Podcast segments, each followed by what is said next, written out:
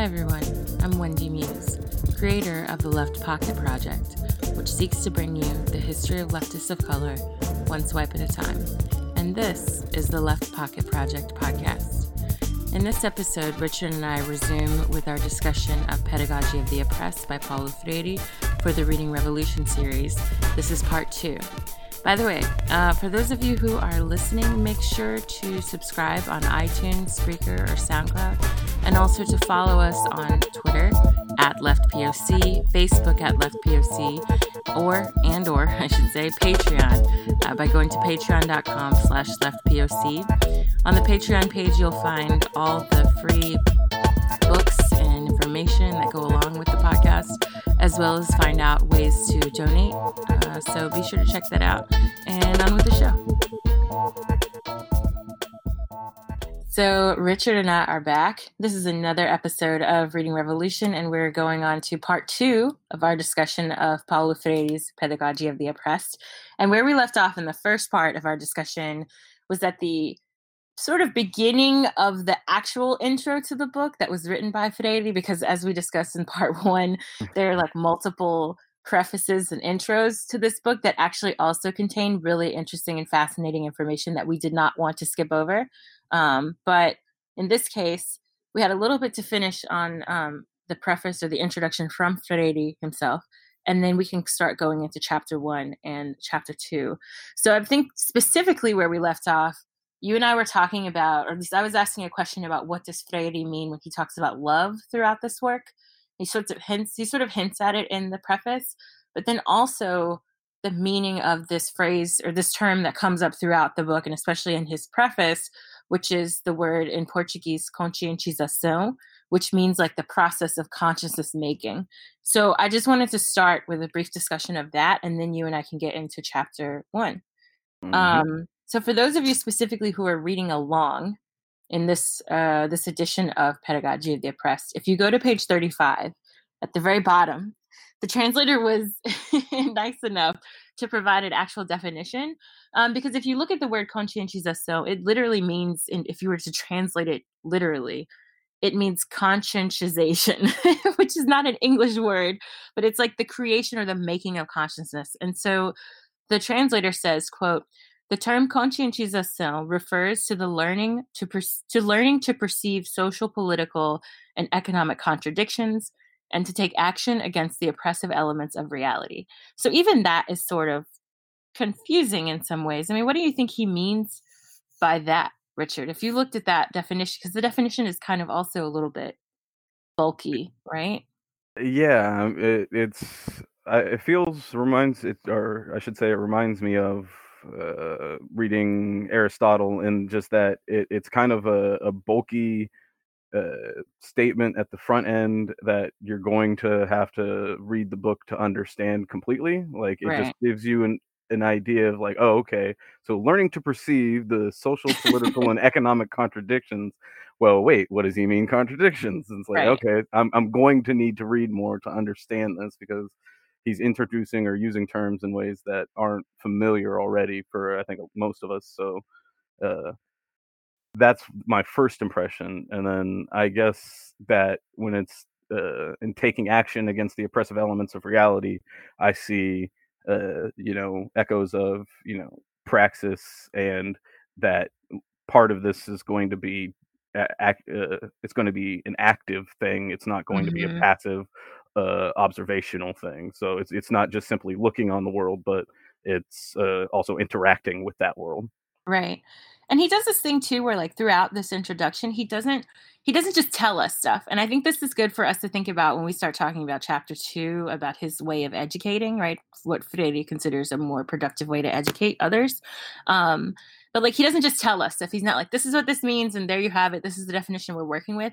He sort of like lets the definitions unfold which i kind of appreciate because it really does as you said it like makes you get more deep into the book and like read along and un- try to understand and unpack things um, bit by bit as opposed to just like expecting a definition to see and memorize and then keep going you know? Um, so like if you look at the top of 36 he starts to kind of break apart the meaning of the term. He says, for example, um, top of 36, on the contrary, it's by making possible for people to enter the historical process as responsible subjects.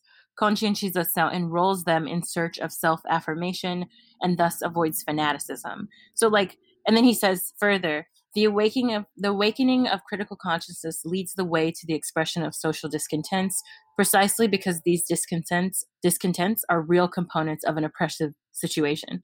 So basically the way I read that is like you if you're in a situation where you're being oppressed and like you're you're what you're living on a daily basis, the process of becoming more conscious is not just a matter of like someone coming down and telling you what to do, but you're being able to see and finally assess what's happening like as you said a search for self affirmation right and mm-hmm. i think mm-hmm. if you do that and he kind of he talks about this a bit in um, chapter one too but if you do that it keeps you from just following people you know and this is why he means this is what he means when he says like you can avoid fanaticism so it's not just mm-hmm. um, a matter of like following a leader who will help free you from your oppression but instead you becoming conscious and then freeing yourself right because ultimately this liberatory process that he describes is one that involves the community of oppressed people coming to terms with what's happening to them, assessing it, and then working toward their own liberation, not something that's top down, you know?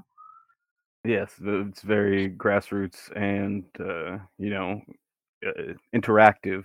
And uh, that's, I think, a theme that we see repeated throughout the book, and uh, definitely something that Freire wants you to, wants all of us to pull away from the book, I, I gather, is that it's an engagement with uh, this process and uh, not uh, in the top down, uh, as he calls it, the banking model, uh, or and refers that it's been referred to as you know like the pitcher model, where mm-hmm. you know mm-hmm. you're filling an empty pitcher. That that he he rejects outright that that will work. I mean, and he says it several times, uh, essentially in in a few different ways that uh, you can't achieve liberation that way. That uh, you essentially that you get something else. But go ahead. I mean, the other thing too that like I I personally, I mean, there's the problem with this book is that I just highlighted the whole thing, right? Like it's, it's one right. of those books where you know when you're little and you're like first starting school and you get your highlight. People don't highlight anything anymore these days, right? Like everything's with a computer. But um, I remember when I was little, and you know highlighters were like this big thing and markers and whatever, and you would use your markers to take your notes and to highlight important parts of the text, and when learning how to properly do these things and how to properly take notes, you know, the teacher was always like, you don't need to write down what I say verbatim. You don't need to highlight the whole book. You know, you have to highlight the most important parts. And I was always like, but what if the whole book is important? You know, like everything he right? says in this particular book, every, it's one of those cases where like every line is full of so much information and like such deep, it makes you think so deeply about things. And I think that that's what that's a testament to how great the book is to be honest and how important the mm-hmm. theory that he lays out in it is. So like on the same page or page i think it's like page 37 or so he says that we have to be careful not to confuse freedom with the maintenance of the status quo and that like conscientisation is something that threatens the status quo right? That the point of it is to not have us repeating the same mistakes. It's supposed to break us free from those from this process, right? And I think that's something that we also have to really come to terms with because sometimes uh, as as just general as people in general, not it doesn't matter what country you're from, but I think we have a tendency to kind of get comfortable with the status quo even if it's oppressing us. mm-hmm. And sometimes overthrowing that is it creates a great sense of discomfort inside of us because we don't feel like we have any reassurances that things are going to get better. Um, and he talks about this too, like this sort of moment where you lack the confidence and the self-confidence that there's freedom like that the oppressed have a moment where we like we have trouble grappling with what freedom is um, and because we've been confused for so long like we've been told over and over that freedom is looks this way when in actuality it's it's not a repeat of the status quo and it's not a an adjustment or a reform of the status quo but it's an overthrowing it's a threatening it's an undoing of the status quo um, and that we need conscientious conscientiousness to get to that point you know um, but that's one of the things that i like and he says over and over in many ways that I kept finding myself highlighting because it's true. And I think we have a tendency to just kind of, I don't know, we we don't sometimes we I don't think I don't think we even realize that we're just we're we're just still reliant upon status quo methods to resolve much much bigger problems. Yeah, absolutely, and uh, and how reliant we are on the comforts provided by certain status quo arrangements and how you know what that challenge means if we if we if we do challenge the underlying assumptions necessary to those uh, for those conditions you know like mm-hmm. uh, the necessity we feel for a cell phone and then the the realities of the conditions that it takes to produce a cell phone it if we actually challenge those and actually like look at them are we going to always determine that we're going to need it or do we want to just not really think about it so that we don't have to come to that conclusion if, that we might come to the conclusion that we we don't need it it's not helping us it's it's a negative it's a net negative and we'd be better off without it. It's like mm-hmm. well that's scary. You know it's, it's like just the feeling of not knowing where your phone is for a moment can can raise your anxiety level and blood pressure and heart rate and it's like the idea that you you might you may have to find an existence without it like oh that, that that's terrifying. It's like but it may be a better existence is uh, the hopeful part of that and uh, but just leaving those options and investigating and in in in analyzing the situation and uh, in looking at those contradictions uh, is an unsettling feeling for mm-hmm. for most. And uh, i mean uh, i definitely i've experienced it multiple times as i've started to engage with this material and you know try to see how it applies to to my life. Yeah. Yeah for sure there is um there's something that I think uh, I want to table and not discuss for now that's in the intro, but perhaps we can do in like part three or when we do the conclusion for our discussion of pedagogy of the oppressed. Um, but for those who are reading along, I think it's like page 38. Basically, all of page 38, I was sort of left with a big question mark um, because he, Freire talks about um, our understanding of future and like past and time um, and the ways that the left and the right have tendencies to be to fall into these sort of sectarian practices um, and i think it's something that we should perhaps revisit not now because i do want to get to chapter one and two um, but i just want to table that for later because i was sort of I highlighted it and was a bit confused by his position, but I also wonder if sort of his historical circumstances um, are what put him in a position to say what he says about both the left and the right. Um, but I do want to keep going. And I just wanted to say that on the next page, he starts talking about and outlining what he means by pedagogy of the oppressed as he goes into chapter one.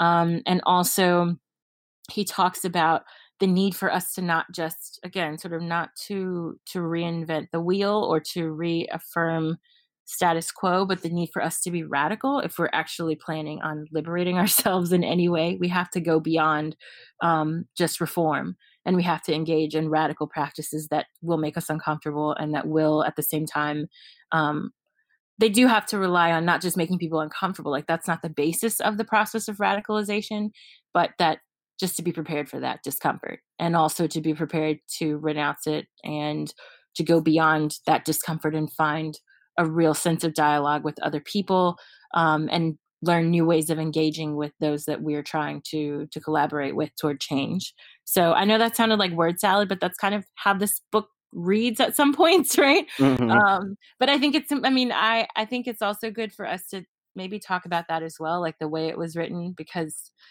uh, one of the things that he talks about throughout is like the need for us to be able to just everyone can pick this up and read it but sometimes it's going to take some time.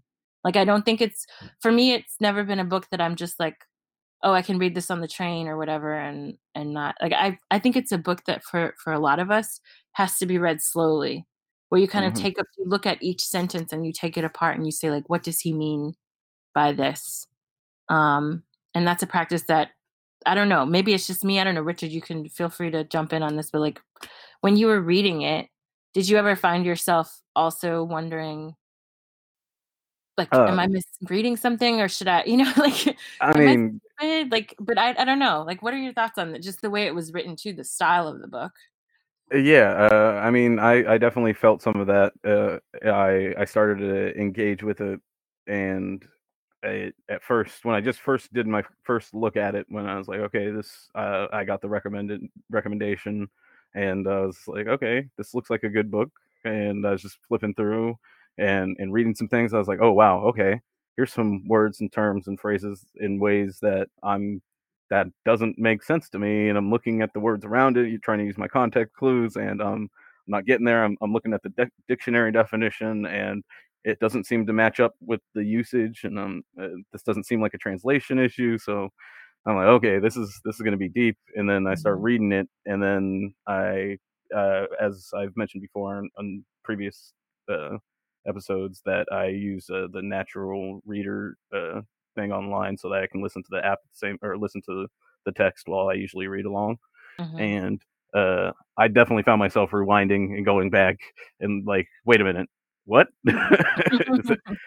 and so like in one of the things that I when I, when I engage with material and something I feel about uh, not just uh, theory myself, but uh, uh, with art as well, is that you know the person that the creator has an intention and then they put that intention and sometimes they share that with the audience and sometimes they they don't directly but mm-hmm. that doesn't limit the creation to from inspiring other avenues of thought and so uh i don't claim like I, I can be inspired by a thought and it may or may not be what was intended or what was uh, you know but I, I try to make sure that when i when i present it to somebody else, I mentioned this is what I interpreted out of it, not necessarily this is what they were saying or this is what they meant. And I found that this was going to be a lot of that. That uh, I'm going to do my best to give the people both, uh, you know, direct quotes about what he's saying specifically, but then also how how that inter how I was able to interpret that or how it applied to me. And some of the things that you were just mentioning, some of the quotes that stuck out to me was uh, that the radical uh, committed to human liberation on page 39, about halfway down, mm-hmm. uh, does not become the prisoner of a circle of certainty uh, within which reality is also imprisoned. Uh, and uh, when you get through the book, the text, and you understand what he's saying when he says, when he's talking about reality and uh, liberation, I think that makes more sense. But in it's when you hit before you've read it, it only kind of I think clues you into it. Mm-hmm. And so I think that was uh, part of kind of what you were talking about there. And then the other part of that was uh, this individual is not afraid to confront, to listen, to see the world unveiled.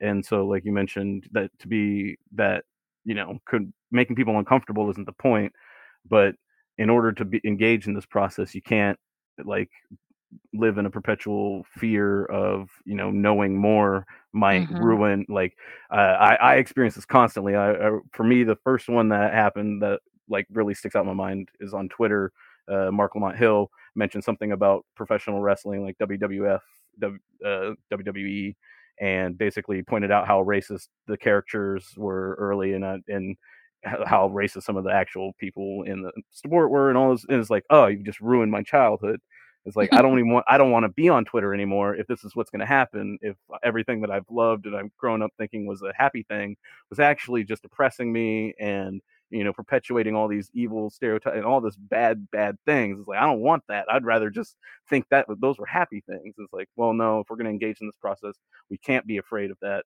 We have to you know confront it and go boldly. Mm-hmm. And so those two stuck out as far as and kind of encapsulated and that's how I related to someone what you were just talking about. No, absolutely. And that part about like the the quote that you read about the radical, I also highlighted that because I think it's one that you know, it and he get as you said he gets into this later, but it helps us break down the sense of fatalism, right? Because I think and I, this is something I fall prey to all mm-hmm. the time and even for anyone who's ever listened to our reading revolution discussions, I'm the one, like I said in the year in review, I'm the one where like, there's no solution. like this, is it, you know. And it is, it is an easy trap to fall into because, and I admit, like I sometimes I, I'm sitting here racking my brain, like, what can little old Wendy and Richard do to fix XYZ humongous problem, right? And I think that what he's saying here is like if you're truly radical you're not worried about that right like the reality mm-hmm. you're not you're not seeing yourself as trapped by the reality you have to think beyond it and like i really appreciate that reminder because i do think that sometimes and this is not just me this is like everyone on the left because we're so preoccupied with the problems of the world as we should be but i think sometimes that constant onslaught of this very depressing and like negative news can also sometimes trap us into this feeling that all of a sudden oh what are we going to be able to do about it though? right? Like what can we do to change it if we don't have if we don't possess the means um, the material means the money the weapons whatever to engage in like something that interrupts these much more powerful things? And so i think for him he's saying that it's not just about this material aspect of it but it's also a, a process that has to take place inside the human being, inside of all of us. We have to have first a liberation of our minds before we can start liberating ourselves as a society, you know? Um, mm-hmm. And I think this is a key step that sometimes we forget is important. Um, and and I appreciate him introducing that. It seems it seems minor, you know, but it's like a huge thing actually. If we're all living within these minds that are also trapped, that means that there's an indefinite limit. like there's always going to be a wall on what we can actually do. And so that's a good reminder for all of us that like if, if we are truly committed to radicalism, we can't just see a wall first. We have to we have to get beyond and break beyond the wall.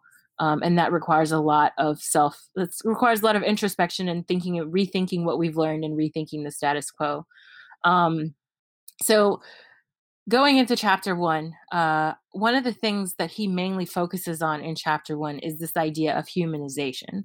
And I think this is important for us to talk about really briefly because um, in some of the intros they mention that you know he was he was preoccupied with questions of class and race and gender and all of that but one of the things that he saw as unifying for the oppressed was that there was a, a process of dehumanization where we were we were made unhuman basically um, and that the mm. process mm. of someone who's engaging in radical change one of the first steps is to then recognize that we have to rehumanize ourselves ultimately we have to create a sense of humanization um, and that means really kind of valuing the the person as not just an object but as a member of a society and a contributing member of that society especially one that we want to see as a free society right? So it's not just a you're not just somebody who's working.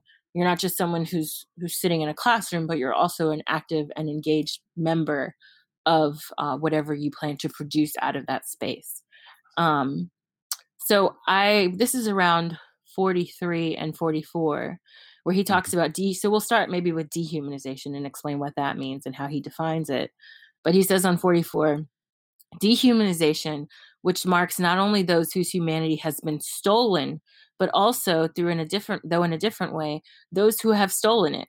It is a distortion of the vocation of becoming fully human. And he keeps going on. He says the struggle is possible this struggle is possible only because dehumanization through a concrete historical fact is not a given destiny, but the result of an unjust order that engenders violence in the oppressors, which in turn dehumanizes the oppressed. So basically, he's like, people who consider themselves oppressed and who are oppressed within a system are not the only ones who are oppressed. Ultimately, even those who are engaging in oppressing others are trapped by their own system of oppressive behavior. You know what I mean? It's kind it's mm-hmm. and it's something I've heard as well about like there have been some arguments, even Frederick Douglass makes an argument about this with regard to the ways that slavery not only enslaved the slave, but also put the slave master in a system in which it was like a perpetual in order to create who he was he had to engage in the suppressive practice that ultimately kind of in some ways oppresses it limit i don't want to say oppresses because i don't think slave masters were oppressed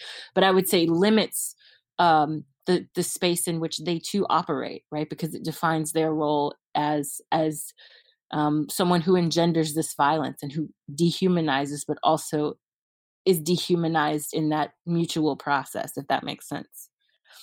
Yeah well I, and it's it's hard to for me to kind of uh, respond without encapsulating the whole text that I've read, but uh, mm-hmm. I think it relies a lot on the concept of love, as we mentioned earlier, and of and he, he mentions it later on. Uh, I don't know exactly where the quote is uh, at the moment, uh, but I, I, think we'll come across it later as we dissect the chapter specifically. Yeah, is that uh, the that uh, in order to be an oppressor, it strips your ability to love uh, basically anyone but yourself, uh-huh. and and in that process, uh, like that when in order to you know rob somebody of their humanity you have to rob everyone of a certain bit of humanity. It's kind of a, a different take on the an injustice anywhere is a threat to justice everywhere in that you know if you're when you take somebody's humanity you you kill a little part of your own. It's it's it's uh it's kind of unavoidable and and the more you participate in this oppressive system the more it prevents you from not applying it be any to everywhere outside of yourself. Mm-hmm. And so that you start to dehumanize everyone and even the people that you you want to love, your love becomes the more paternal uh, love that uh, he he describes in more detail later rather than the the this conscientio or I'm not I'm consciousness making. I'm, I'm, I'm that's what I'm gonna go with. It's a hard word to say. Like I said, it's yeah. hard to say in Portuguese and it doesn't exist in English. So like I don't blame you. It's a lot. It's got a lot of syllables. Conscientious, so It's like six syllables. So yes. So out of out of deference and respect to everyone involved, uh, I'm gonna go with consciousness making and uh, uh, uh forgive me for those. Uh, one one day I will get me on my USC or my my US focus, and I will learn other languages and be able to practice them more fluently. Don't anyway. worry, you got time.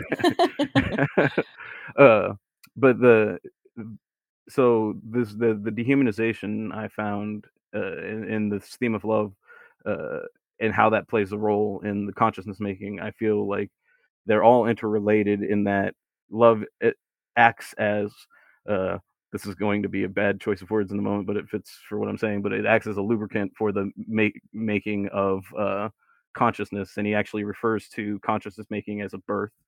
And so mm-hmm. I think mm-hmm. that like uh, I can see how you know these overlapping themes, but uh, that the, the how love functions in that way is it allows and it motivates you to want to see that consciousness making in others and and in yourself and and others seeing it reflected in yourself and uh, uh, i picked a bunch of random songs that actually i felt had uh, articulated in random ways but rather than uh, uh, fill this part with it i'll just uh, link i'll, I'll, I'll hook wendy up with some links and, and we'll put it in the description but could uh, do like a pedagogy of the oppressed playlist. right. You should actually next. That should be like the finale.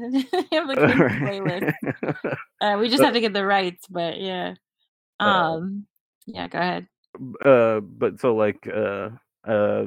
For me, uh, one of the answers when Wendy asked this question in the previous uh, episode, one of the answers that I came towards was basically that love is uh, raising our consciousness, uh, making together, Mm-hmm. It, it's it's it's doing that and and being that and uh, uh, enjoying like ju- deriving our joy from both achieving it in ourselves and seeing it achieved in others and the way capitalism and the way that the the banking model and all these things work is uh, you can't enjoy it the the raising of consciousness in others because of the way that the system is set up you're penalized for that versus being rewarded for uh, you know playing into all the types of slogans and the easy rhetoric that might have made this book more digestible if it was a, a BuzzFeed list of you know ten ways to to teach illiterate people or whatever. You know, it's like how a lot of people interpreted what this book was meant to be. Right. But uh, uh, what what uh, Freire was after was the raising of the consciousness of the, of the people he was uh, hoping would read this text, and uh, that meant lifting them to a place beyond, you know, just simply, uh, uh, you know, accepting or uh, moderating the circumstances which which they find themselves. And I, I kind of just jumped through a whole lot of things, but that yeah. Uh, it, it, we'll, go through the specifics. I think uh, when we start diving into them, but like you'll see how those themes pop up over and over again, and how they uh, interplay off of uh, each point that he's making, I guess. Right, because everything in the book kind of builds. As I said, it's more of a layered thing. So if you miss it the first time, you'll get it like a couple pages down. He'll say it again, but in a different way, like you said earlier. Um, hmm and it's also interesting because I think this overlaps very nicely with our discussion from many months ago about the use of propaganda in on left on the left and its need to kind of reinforce the same messages over and over, though in slightly tweaked different ways, um, so that people can if you didn't understand it the first time, you might understand it the second or third time. And I think that you really see that in practice in this work, which kind of makes it so cool because it's almost an example of like communism at work in a book in book form which is really hmm in and of itself is like pretty cool to me the other thing too that um, we sort of hinted at at the beginning we were talking about the preface because liberation theology is mentioned which is the practice of using christianity and this is pretty common in both the us south among civil rights organiz- organizers and um, people in latin america who were attempting to free themselves from military dictatorships and the like. Um, but they used christianity as sort of a liberatory force and they interpreted the bible um, and what many in what many would say were like um, ways that were more close to what Jesus was actually up to, you know, like to hmm actually, you know, push put forth a message of equality and um, over overcoming oppression and things like that, pushing beyond oppression, I would say. Um, but one of the things that I, when I was reading this chapter one, that stood out to me so much that I absolutely loved and reminded me of like what if there's anything good about the Bible, like these are certain things that I remember when I was little. I was like, oh yeah, that's pretty cool. Like thanks jesus for saying that um Right. was on page i think this is like 44 it's like the second page in chapter one but he says um freire himself says uh, that only power that springs from the weakness of the oppressed will be sufficiently strong to free both. Any attempt to quote unquote soften the power of the oppressor in deference to the weakness of the oppressed almost always manifests itself in the form of false generosity. And like this, you had hinted at in our first discussion about like the false um, charities and like how you know rich people are engaged in what we call like philanthrocapitalism where it looks like they're helping but they're actually like creating a dependency and then harming the community in some way um, hmm oftentimes when you see like i don't know these people going to Africa, the country, apparently, because hmm there are no individual countries in Africa. uh, it's a continent, everybody. But like people who want to go to Africa and find themselves and like think they're going to help people, and then in actuality end up harming the community in many ways because they're not listening to the people. They're they're like enacting a policy upon them, and in many ways oppressing them as a result, and then trying to free them through furthering their oppression. Um, so I think he he does a good job in pointing this out. And what that particular line about power springing from the weak and the oppressed, it really, I couldn't help but see the line where, like, blessed are the meek, for they shall inherit the earth.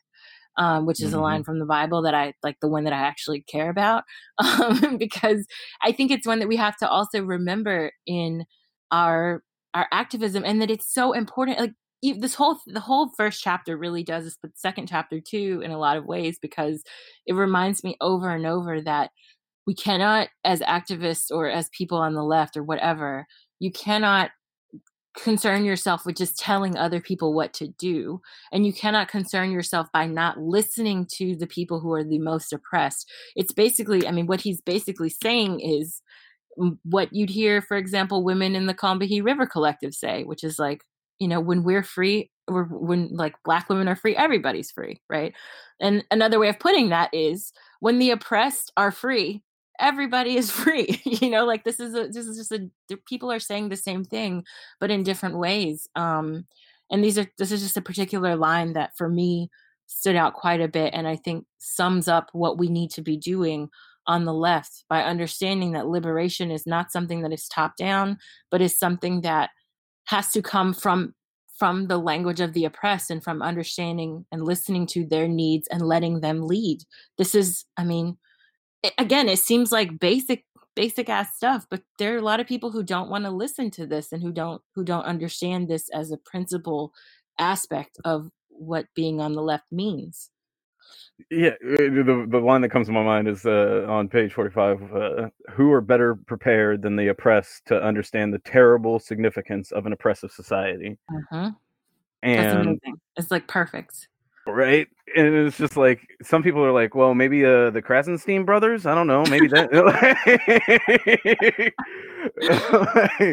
and I'm just, I mean, yeah, that's where I'm at. you know, I don't know what to do with y'all sometimes. Yeah. I But know he that's not most also- of our audience. But he also says, I mean, I think that as much as we're like celebrating this line, he also has a lot of cautionary notes throughout chapter one, which I think are really important too. Like ways to try to avoid repeating the same problems that the oppressors have left for us in a society. And so, for example, on page 45, same page that you were reading from, he said, almost always in the initial stage of struggle, the oppressed, instead of striving for liberation, tend themselves to become oppressors or sub oppressors. The very structure of their thought has been conditioned by the contradictions of the concrete existential situation in which they were shaped. Okay, that's a lot. But basically, to mm-hmm. translate that, what he's saying is like if you grow up in a particular system that is oppressive, that's all you mm-hmm. know, right? This is the structure that you've been conditioned by. And so when you're trying to free yourself in the beginning there are going to be mistakes because you're going to think about this the only way you've learned society is through oppression. And so that's if that's the only language you know how to speak your first few words are going to be that of oppression too just repeating this this type of oppression. Um, so instead of saying for example you know like he gives examples about like revolutionaries becoming the oppressor right? So trying not so much to free both the former oppressor and the oppressed they focus on creating like turning the oppressor into the oppressed so a good example of that is like mm. in anti-colonial movements for example you'll see people who are um, you know they they gain their freedom and then they may get engage in practices that limit access uh, or i guess not access but limit limit certain um, rights to people who are the descendants of oppressors right take mm-hmm. that for whatever you will. And i think also i understand that sentiment right? Their sentiment makes sense. Like of course you don't want the oppressor to have any more power. You don't want his people to be in a position where they can hurt you again. But i think what freire is pointing to and again this is like it, it reminds me so much of christianity this idea of like turning the other cheek and all this stuff. I think what he's trying to say is like if you want actual freedom then everybody has to be free and you cannot repeat the same process of trying to then create a new social strata where those who hurt you in the past are now the ones that you're hurting because it just turns you into the oppressor. It doesn't actually free the society.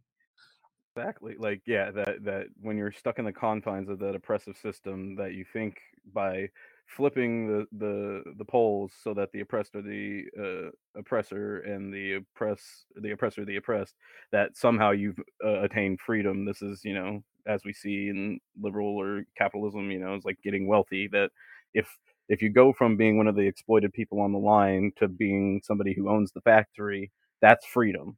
Mhm. like when Mhm, and it's when- not. Yeah that's not freedom. Yeah it looks that like you said i think you even opened with this right when we first started talking about it or maybe this was something else that I, I think i was talking it was in another discussion but like this this article that's going around that's showing how there's so many women now in the military industrial complex and it's like that's not feminism that's not freedom for women that's just women entering the role of the oppressor Yep. And uh, So- yeah, and that is not liberation. And so, like, the, these are the inherent contradictions that I found in liberal and, you know, even a lot like I find these in a lot of somewhat progressive circles too. So this is this is how I tumbled into the political situation that I'm in is confronting these contradictions, finding no solutions, finding people mad or angry that you bring these contradictions up and Right. and finding in Freire is like, oh, you know, this is what's going to happen. They're going to do that, and and this is you can't be afraid of those contradictions. You have to confront them and deal with them. You can't just you know instantly block somebody if they you know is like.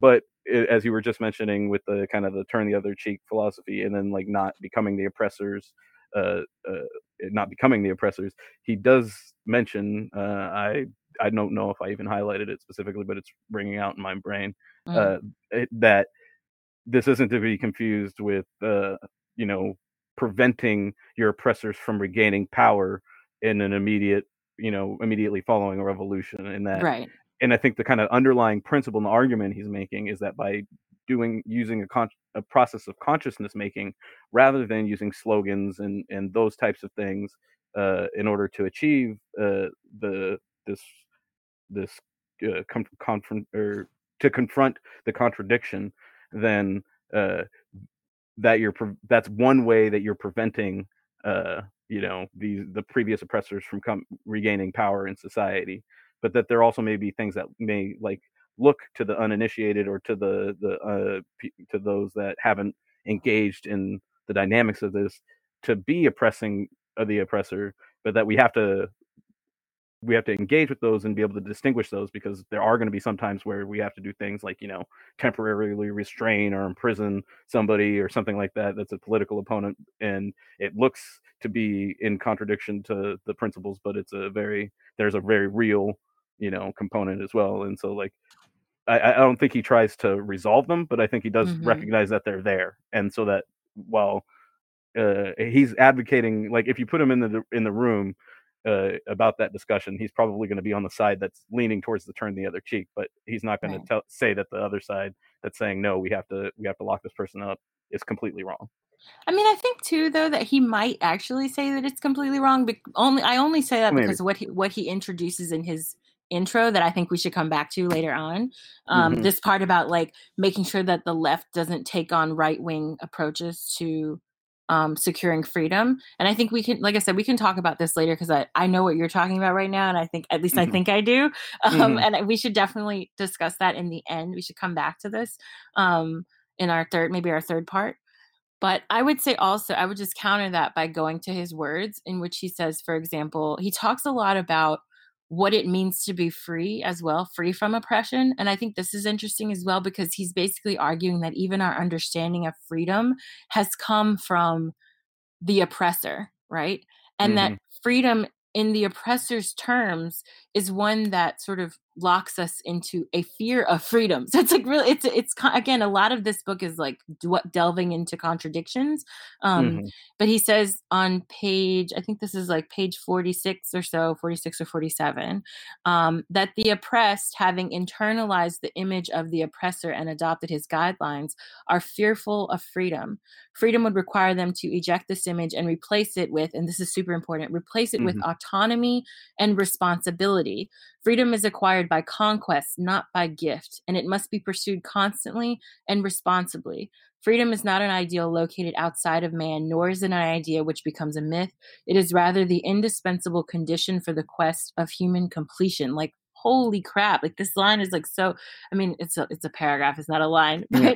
it's just so important. I think because he's arguing for a type of freedom that we still haven't reached yet you know? It's one in which we're not just it's not freedom about being libertine and doing whatever you want but it's a freedom in which you also bear a responsibility for your society for the person that you are for the society that you live in and one in which you can't just freedom is not this idea this like kind of um an idea that's like floating around that sounds cool but it actually has to be lived and it has to be one that that also i mean I, have heard this in other terms and i can't think of where but i've definitely heard this idea of freedom being responsibility right? And making sure that it's not just it's not just an individual project of of not being oppressed but also engaging in constructing a society that is inherently not oppressive. Um and that one a society that is transformative and that recognizes the human uh, or the human being as a full human. Again that go, it goes back to this discussion we were having earlier about rehumanizing people right? Instead of taking their humanity away making sure that we provide the conditions in which they are full humans um, and full just full pe- full members of a society. Um, mm. he also argues later on that the pedagogy of the oppressed that he talks about in this book is one he says quote that must be forged with mm. not for the oppressed whether individuals or peoples in the incessant struggle to regain their humanity this pedagogy makes oppression and its causes objects of reflection by the oppressed, and from that reflection will come their, ne- their necessary engagement in the struggle for their liberation. And in the struggle, this pedagogy will be made and remade. So again, it's this process of like understanding that it's not our job to tell people um, what, like, it's not our job to say, oh go free yourself right? But that the oppressed will recognize this and recognize that once they understand their conditions will take on this struggle themselves to regain their own humanity. You know it's not and mm-hmm. it in some ways this can this is kind of a contradiction because it can make the it can also make the book sound like he's like pull yourself up by your bootstraps humanity if that makes sense like yeah. just free yourself you know like you could do it that but, that that phrase came to mind earlier but. yeah but I think that that is it's like if if I'm going to defend bootstrap mentality this is the only place maybe because i right. think i think in this case if you're recognizing yourself as a human being as a you know contributor to society you're recognizing what is your state of oppression. Maybe someone may have introduced it to you but you're the one who's fully coming to terms with what your condition is. You're coming to terms with the systems that are oppressing you and then you are coming up with the ways that are best to overthrow it. I think in this sense it is it's very like Gramscian in a lot of ways too we can mm. talk about that later but i think that the, in this case this is the only time i would defend bootstraps uh, ideology because it's toward freedom and not one towards basically how to fit back into the capitalist system you know yeah well and one of the things uh, like it uh, it go back a little bit uh, i think it might I, I didn't put a page number right on it, but it was mm. around the 47, 48. Uh, the quote was When they discover within themselves the yearning to be free, they perceive that this yearning can be transformed into reality only when the same yearning is aroused in their comrades. And uh, goes on to say, But while dominated by the fear of freedom, they refuse to appeal to others. Mm. And that felt like one of those, you know, I'm reporting this tweet because I feel personally attacked kind of moments, you know, like, particularly the second line. But like, uh, uh, you know, uh, I think that's an important part, though, is that you realize quickly as soon as you start to free your mind and you start to realize these contradictions and you start to engage with it, you realize rather quickly, I think, that there, that individually you can only do so much, but that in order to actually change these conditions, you're going to have to have other people come to these same uh you know realizations mm-hmm. and and what he's saying and i think driving home the point is that you know it has to be a process in which it's an engagement not you can't just go tell them hey you know wake up sheeple like that doesn't right. work he's like you're gonna have to actually it's gonna have to be an engaging process and he goes on later and uh, we'll probably get to the quote itself but to talk about how that goes but I, before I go there, uh, I just wanted to mention uh, that he also talks about how on page 48 how people prefer the you know gregariousness to authentic comradeship, which means mm-hmm. that sometimes it's easier to you know go along to get along, you know, be pleasant, be happy than it is to you know Wendy took a contradictory position to something I suggested just moments ago, and it's like it wasn't a big thing, but that's not always comfortable and sometimes it is a mm-hmm. bigger thing and sometimes it's important to say those things publicly and it's it's not always easy to to say all those types of things and so like i felt like that's a challenge uh to those that are you know trying to to raise their consciousness that you're going to be confronted and uh, you see this a lot with like you know whether it's confronting racism or sexism in, in, in person or online when you see something you know say something but not in like an islamophobic you know 911 white people way in a a uh you know i'm seeing something wrong so i'm going to say something and stand up mm-hmm. for a person that's being taken advantage of and so type of way and so like uh those uh like i think that that's really important and one of the things that i think uh, you mentioned before about how this text was written or asked about how this text was written uh, a lot of these things individually can be taken out of context, like the whole bootstraps argument, I think. Mm-hmm. But when when you take it in the context of the entire text, which is a luxury of book format, is you can say, "Hey, no wait, I wrote about that there too. Go back to this part." Uh, eh, like uh, uh, that. I'm I'm harkening back to a conversation me and Wendy had off air uh, about uh, the format of Twitter. Sorry, it's for those that some of this doesn't make sense. Anyway, but those those quotes and that process, and you mentioned uh, the you know the pedagogy of the oppressed, the a pedagogy which must be forged with and not for the oppressed. I also like underlined and bolded because like it is kind of that bootstrap argument, but it, the when you take it in the context of what he means by you know forged with and not for, it becomes so uh, pivotal to the whole rest of the argument, the whole rest of the book. I think.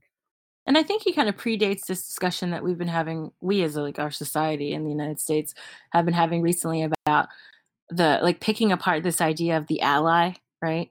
And I've seen said in a very nice way, like, don't be an ally, be a comrade. Because an ally is just like looking on and like giving you a clap every now and then, like I'm cheering you on. Whereas a comrade is like fighting with you, like fighting alongside, I should say, fighting alongside that person. Um, and I think that he he basically says that in a much more you know like in a more um, depth like a, in a more in-depth and theoretical way but basically that's his argument you know like don't don't just be an ally like don't just don't just do it for someone. Don't just say hey you're oppressed. You should probably work on that. You know like actually fight with them listen to them and shape your response to oppression based on their needs you know? Um and i think he also the other thing that's great as well um later on in this chapter on page 49 he says uh, with regard to the individual oppressor um, that discovering himself to be an oppressor may cause considerable anguish, but it does not necessarily lead to solidarity with the oppressed. Rationalizing his guilt through paternalistic treatment of the oppressed, all the while doing, sorry, all the while holding them fast in a position of dependence, will not do. And this reminded me so much of like the false feminist. So you see, like you know, the mm-hmm. bro feminist types were like, oh i'm i'm super feminist like i because i know all these feminist phrases and i know the right words to say but i'm still in my private life oppressing women in some way right? Um and i think you can say the same thing about people who are like outwardly quote unquote woke or outwardly pro, quote unquote anti-racist allies but then they're not actually living out those practices in their everyday life. They just know the right things to say you know? Um, and they don't want to get down and dirty and get feel they don't want to feel uncomfortable they don't like being challenged on where they too are messing up and they're engaging in in some i mean another good example of this too even was like elizabeth warren's recent debacle because what she did is after she was told multiple times by indigenous people that what she was doing was not okay she then got a dna test to appease donald trump or challenge donald trump but mm-hmm. then used that dna test to then throw it back in the faces of Native Americans who were also challenging her. And it's paternalism, right? Because she's saying that I know better than you. And because she was made uncomfortable as someone who was engaged in a form of oppression. Um, and I think we just, I, I, again, I think a lot of this book, what's so great about it is like it was written in 1970, I believe, but it feels so relevant to our present state precisely because he's grounding it in so many really basic, like communist um, ideologies, which which I think is also what makes the book worth reading because it's like you can kind of get to Marx by reading this. You can you can hear Marx speaking through a lot of what he's saying, but you're also hearing all these other influences, which I think make the book uh, really strong. It's it's funny you mentioned that because I was just looking at a, a quote that I had picked up from there that mentions Marx specifically that says what Marx criticized and scientifically destroyed was not subjectivity but subjectivism and psychologism uh, and it goes on to say, just as objective social reality exists not by chance, but as the product of human action, so it is not transformed by chance. If humankind uh, wants to produce a social reality, which in the inversion of the praxis turns back upon them and conditions them, then transforming that reality is a historical task, a task for humanity.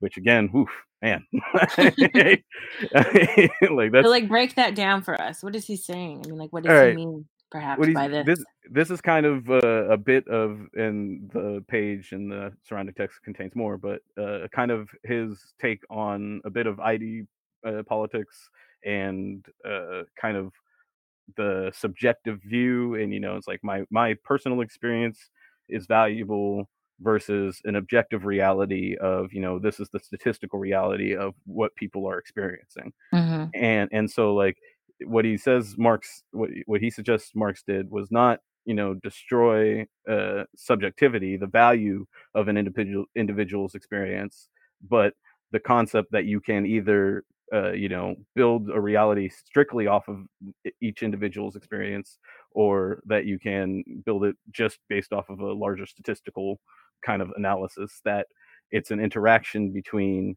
the people and the world as it exists, and that we mold it. It, it, exi- it the world exists as we've created it mm-hmm. in many ways, particularly these social structures and these oppressive structures that feel, uh, you know, as feel almost natural or we're told are facts or states of reality or you know natural phenomena among humans you know greed selfishness some of these things like some of these concepts like to what degree these things exist innately in our dna and uh, you know manifest and to what degree they exist as a result of nurturing in in these oppressive systems we can't say for sure but uh, we do know that that there's a, a value and an interest in a segment of society perpetuating the idea that these are inborn, these are natural states, these are beyond our control. And what he says Marx and this text essentially are doing are challenging that notion and mm-hmm. saying that no, reality is a construction that we've made together,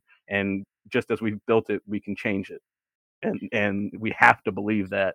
And, and he goes on to talk about uh, the, how that's uh, you know the faith and the and the positive thinking or some of the mm-hmm. some of the flowery stuff about how that goes about but i think he grounds it in some very real concepts but i don't want to jump ahead without covering uh, any other selections so no, I mean I think that that again goes back to like what we sort of were hinting at earlier about he's how he's rejecting a fatalism. So he's not but I think at the same time like some people again like with the bootstraps freedom thing, sometimes I think mm-hmm. people can take a line like that. They can take a line like that and think it means like don't ever talk about the past and like don't ever talk about how we got to the oppressive state that we're in, you know? Like mm-hmm. but I think I don't I don't I don't read him as saying like don't recognize the past or don't recognize the state of oppression. In fact, he's arguing for us to actually understand why and how we are oppressed prior to getting to the point where we're liberating ourselves from that, right? So, the 1st mm-hmm. one of the first steps for the oppressed to free themselves is to understand the source of that oppression and to understand the history of that oppression, right? Um, and I think that there's a real gap like some people don't want to grapple with that history because again it makes them uncomfortable right it makes for them to have to acknowledge this is how i am an oppressor no one wants to be an oppressor right like mm-hmm. you know mm-hmm. you don't no one wants to be like oh yeah i'm i'm involved in like the continued oppression of another group no one wants that and i understand why um but i think it's also you know this is part of the process that he's saying like you have to get beyond that if you actually want to like work towards freedom then you have to get beyond your own like you have to work beyond your own state as an oppressor. You have to understand that and you have to be willing to kind of um i don't want to say renounce it because it's not it's not quite like the privilege argument but like stop engaging in practices that are actually oppressing others right? In some cases um there are actual practices that people are engaging in that are oppressive um and they have to be able to acknowledge that and stop doing them and then as he further notes like you have to then go along and fight alongside the oppressed and not tell them how to to recognize their not not to see their own conditions right? You have to fight alongside these people.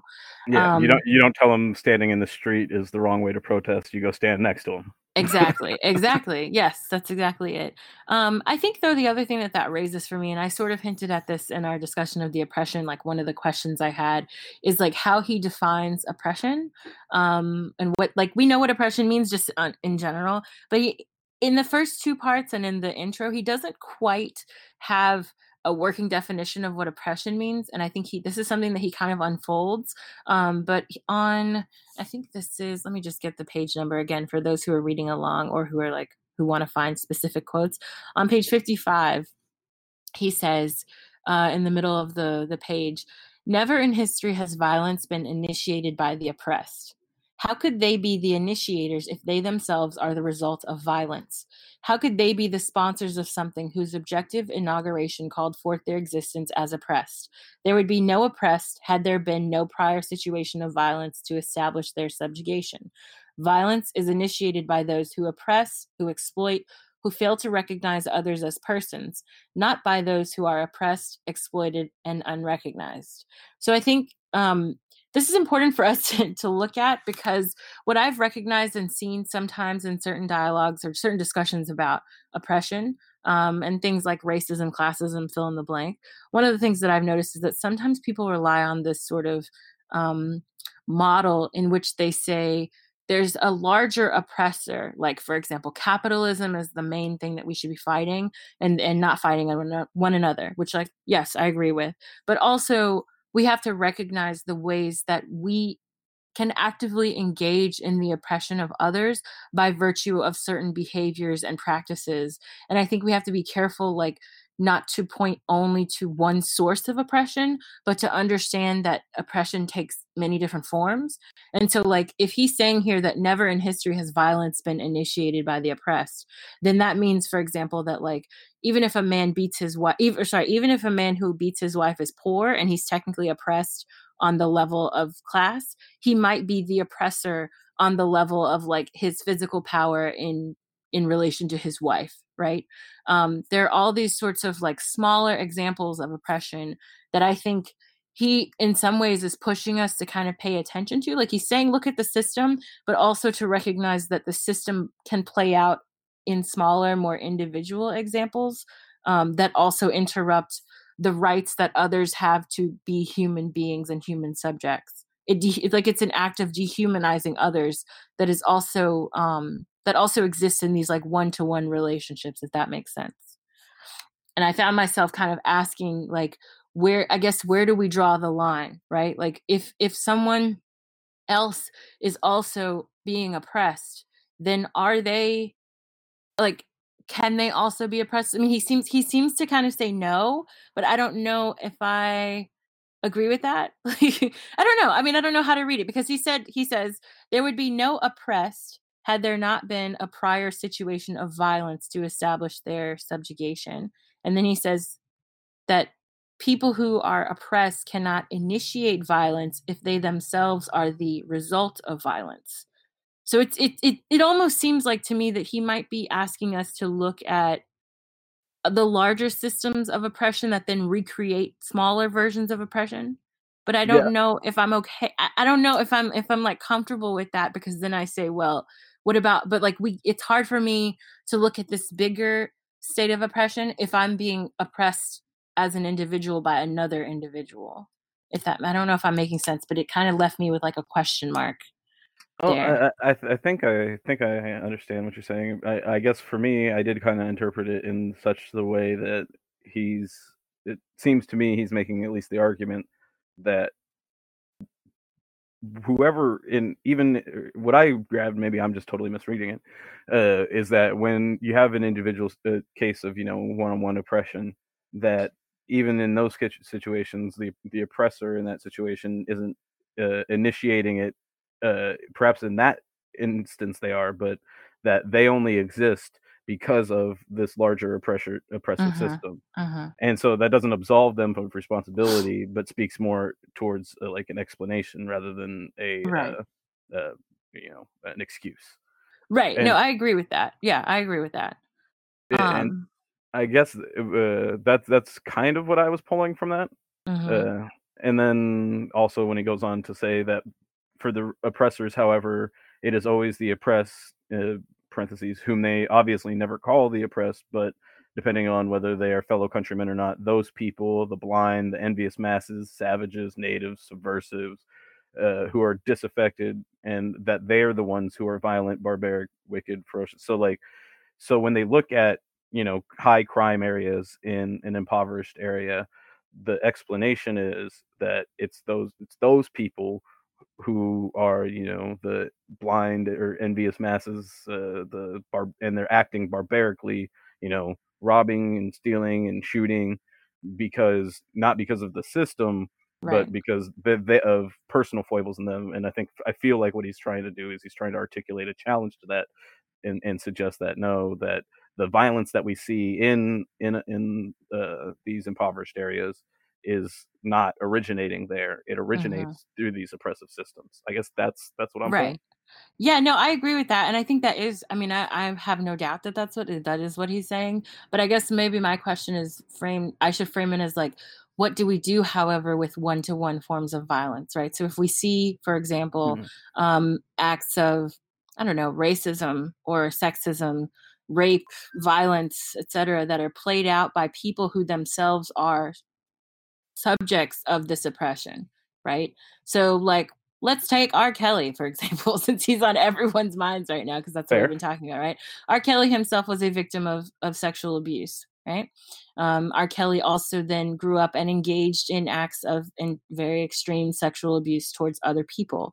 Um, and so then, while we can say on a larger level, right, like R. Kelly is the product of abuse that he himself in, uh, was suffering right? He's a he's a he's a victim on on the one hand but he's also a producer and oppressor of violence on the other.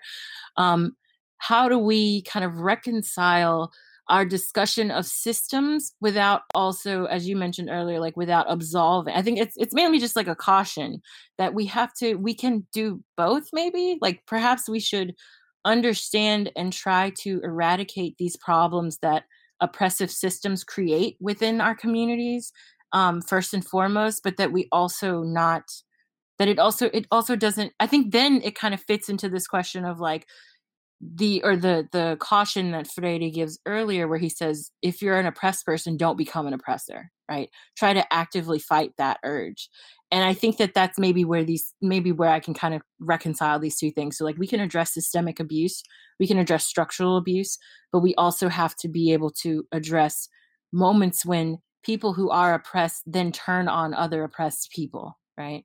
And we have to be careful not to not to just look to to systemic um causes or structural causes of that and also like you know what i'm saying? Like if i don't know if i'm making sense but like we have to also fix it on these one-to-one levels. There we needs to be like an immediate larger system. uh, like an immediate accountability mm-hmm. like, and reconciliation process that happens in the moment and at the individual level not just uh, you know in the revolution society level Right. Yeah. Like I think and I think that's where he kind of gives us room to do both like with his like I said with his earlier comment where he's like if you're an oppressed person don't engage in practices that you've learned from your oppressor right mm-hmm. um and i think this is because when we were talking about it earlier we were talking about it more in terms of like if you're an oppressed person and you become you enter into a state of power at some point don't then oppress your prior oppressors but we didn't talk about how like oppressed formerly oppressed people this is so complicated because we keep using the same words but formerly op- formerly oppressed people can also then oppress other formerly oppressed or continuously oppressed people. Like this access to power question becomes a matter of like how you wield that power and you have to be careful not to wield it in a way that repeats the violence that you yourself have been subjected to. Um yeah but i think i think that's how he kind of answers my question in other words so i i, I use i tried to use fidelity to answer my own question but i think that's maybe what he would how he would address that too perhaps. Well and i think one of the questions that's kind of begged in in that in general is that and kind of the deeper contradiction that's a little bit harder to to reconcile uh, I'm going to lean on Bob Marley for this though. Is uh, uh, is there a place for the hopeless sinner who has hurt all mankind just to save his own? So mm. it's like, is it for the worst among us, for the, the, the most vindictive and and worst people? Is there a place for them? Is there is there a, is there something for them? And he says, believe me, one love. Mm-hmm. And so uh, I think what he's saying, he's leaning on Freire's love and this con- uh, this consciousness making in that well, maybe not in the literal sense, does that mean that everybody will come to this place, but that we have to believe that they can. And uh, I think Freire goes back to the faith and, and, and believing, and I think that also is built heavily on the the theological background that was around a lot of these movements at the time. Mm-hmm. And perhaps also another answer to this question is not just the reliance upon um, recognizing the humanity of others and the need to extend love to everyone, but also this prospect of like consciousness raising. Again, you know, like the person who is engaging in oppressive practices despite their also being oppressed has to just reach a point of consciousness right who has they have to recognize how they've been oppressed and how they're repeating that kind of behavior how they're enacting that behavior upon others. Perhaps it's also a matter of that person learning and unlearning if that makes sense like un- unlearning the lesson from the oppressor. Um, and i think with people like you know, again, to use R. Kelly, like he's someone who never unlearned that. Like he never went to counsel, he never got help for what happened to him. And so most likely that also explains why he continued to repeat it, you know. Um, and I think that that that is is a moment where we can say maybe if there had been some sort of intervention um, and some way to have R. Kelly make come to terms with the violence that he himself experienced, perhaps he wouldn't then engage in enacting violence upon. I mean, we'll never know because it's too late at this point. Um, but you know, just something to think about. Like if we if we also can create, mm, like if we could if we could somehow create a society in which there were these moments of preventing prevention or preventing people who have been oppressed from enacting oppression and and sort of forcing us forcing ourselves in a lot of ways not only to recognize how we're oppressed but the ways that we've internalized i think this is his way of basically saying like internalized oppression right? Um how can we undo those lessons? How can we unlearn that kind of behavior?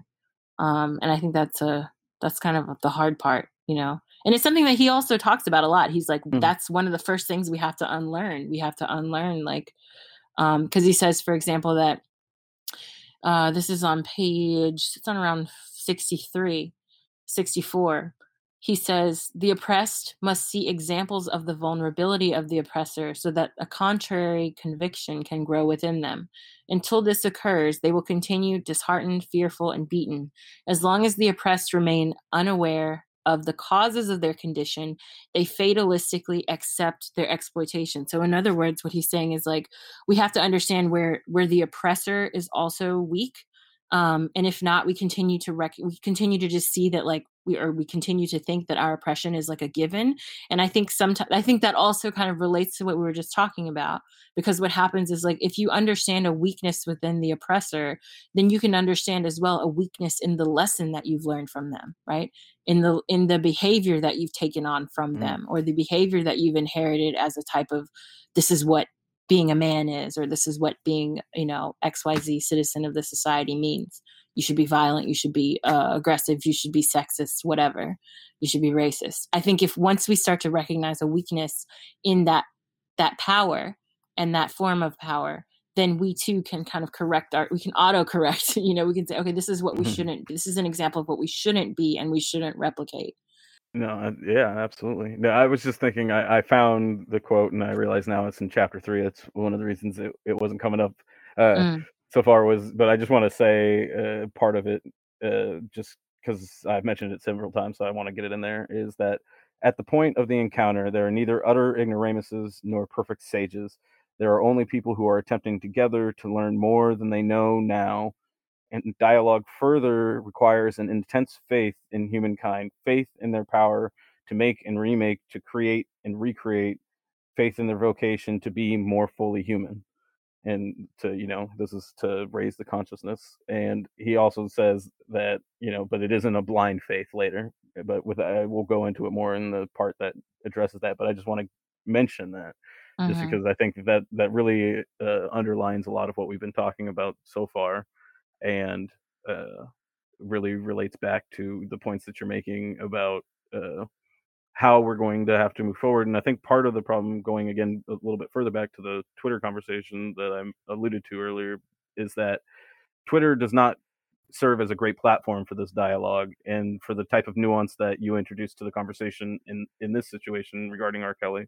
Uh, in a Twitter situation that's likely to be taken out of context or to be misinterpreted, either right uh-huh. or interpreted correctly as being a malicious attempt versus you know being in, trying to do what we're I described there, a dialogue where we're trying to further and better understand the the reality of the situation and how to help everybody involved in the situation become more human, but without disregarding or taking, uh, uh, not properly accounting for the distinctions and differences in the nature and power dynamics at play in these relationships. Yeah, uh-huh. it's like the this while while you know I want R. Kelly to uh have be able to you know be, be more human. I recognize the damage that he's done puts a priority at the at the at the people that have suffered that damage you know exactly. and and so like and articulating those things on t- Twitter or in short quotes or without people who have developed a relationship or an understanding of where you're coming from in a, in a larger sense, it becomes really hard and and that nuance is taken away. And with most people engaging in you know 280 characters or less uh, at a time, and and and or gifts or all those types of things and, and dunking on people getting more attention than you know thoughtful or nuanced critique and then you know people that with not just you know with letters after their name for the sake of it but who are both engaged uh, academically and then materially at the at the level of people in the streets and how this applies and, and you know putting it into practice and in all people getting lumped together just because they say the same thing even though they're articulating it from very different perspectives mm-hmm. and so like uh, uh, Twitter doesn't lend itself to it, to to it, but we have to. I think this the text challenges us to have to find those conversations. And if you're not going to, if we can't find them on Twitter, or you know, we only find they constantly get interrupted, that means we're going to have to engage with people uh, elsewhere. Right. So now we're moving on to chapter two. We're getting into the real nitty gritty of the educational ideology. So Richard, why don't you head us off?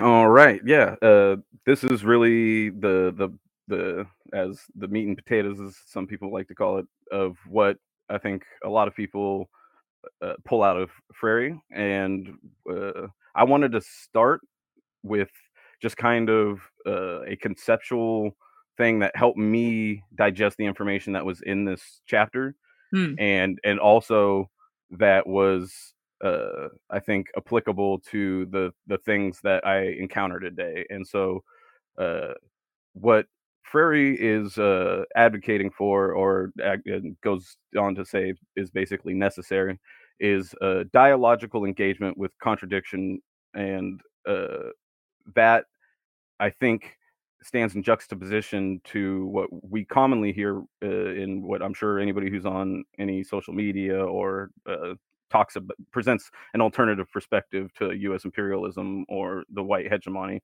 uh, like uh, the phrase "whataboutism," Hmm. and uh, it's if you like Google it, you'll probably find the Wikipedia entry that you know attributes it to Russia, and the particular quote is basically whenever you know the U.S. would say anything about Russia, and they'd they'd turn around and say, "Well, you're you're lynching black people or Negroes." This was the turn of phrase at the time, and uh, like that's supposed to be an indictment of Russia, as if the United States doesn't do it. And I think even in the Wikipedia entry, it mentions Trump. But the reason why I bring all that up is because there's an important distinction there. And when you, you're dialogically engaging with a contradiction, it's not a reflexive call of hypocrisy, like ungrounded in the aspects of reality or tangential to what you're actually discussing. Uh, it, it's like it, that's what whataboutism is supposed to be kind of articulating.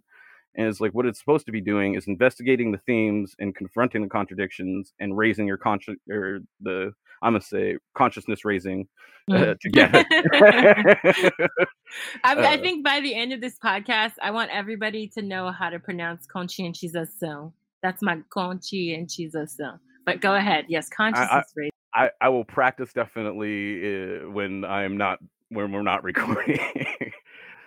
but like uh, I would just say that in it that's something that I think I kind of recognized when I very first got involved with this project was that what I wanted to do and is kind of the premise of this chapter is I wasn't trying to you know say I read this text and now I'm going to teach you all what's inside of it.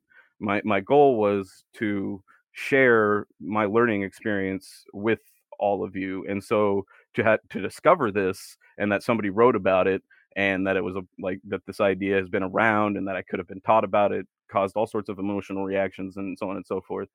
But uh, I was kind of consoled by something that I'm just going to briefly cover that's at the beginning of uh, chapter three. And rather than read you the whole quote, I'm just going to kind of uh, pull out a piece uh, about the intense faith in humankind and the faith in the power to make and remake and create and recreate because uh, that is the only thing that can keep my optimism for when I see what's going on every day uh, in headlines and so on and so forth, which I think we're going to come to at the end of uh, the section. Yeah. But it's the only way I can get through it is having that faith. And, uh, you know, Freire mentions it's not a blind faith, but that uh, it's still an intense faith to in us to be able to remake the world as we know it. And so chapter two, I feel, is giving us some of the the, crit- the most some of the most important tools that we're going to need. And so with that, uh, I'll get into on chapter or on page seventy two. Freire mentions in the banking concept of education, knowledge is a gift bestowed by those who consider themselves knowledgeable upon those whom they consider to know nothing, projecting an absolute ignorance onto others, a characteristic of the ideology of oppression negates education and knowledge as process of inquiry. And so, uh, just to relate that quickly back to this whole project is, uh, as I mentioned before, I don't think that I have some sort of uh, ownership of this text. I think that us reading it together, you listening to my interpretations, and and then ideally, the more feedback we can get, the the better we're all going to absorb and uh, raise our consciousness together.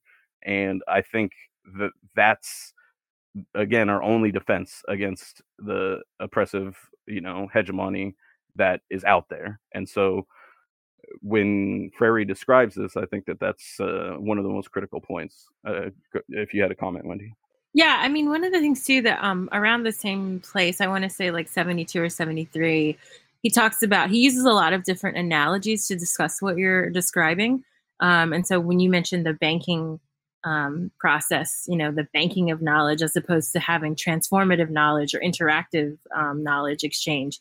He also talks about education, quote, thus becoming an act of depositing in which the students are the depositories and the student or the teacher is the depositor instead of communicating, right? So then it becomes this transactional process as opposed to one that's an actual exchange of knowledge or as as we you mentioned earlier as well like a dialogue um, and something upon which people can discuss things and build upon each other's knowledge. Um, it just becomes like one person is telling the other, and one person has to memorize and receive and be sort of a passive, a- not an active agent, but a passive agent in the process.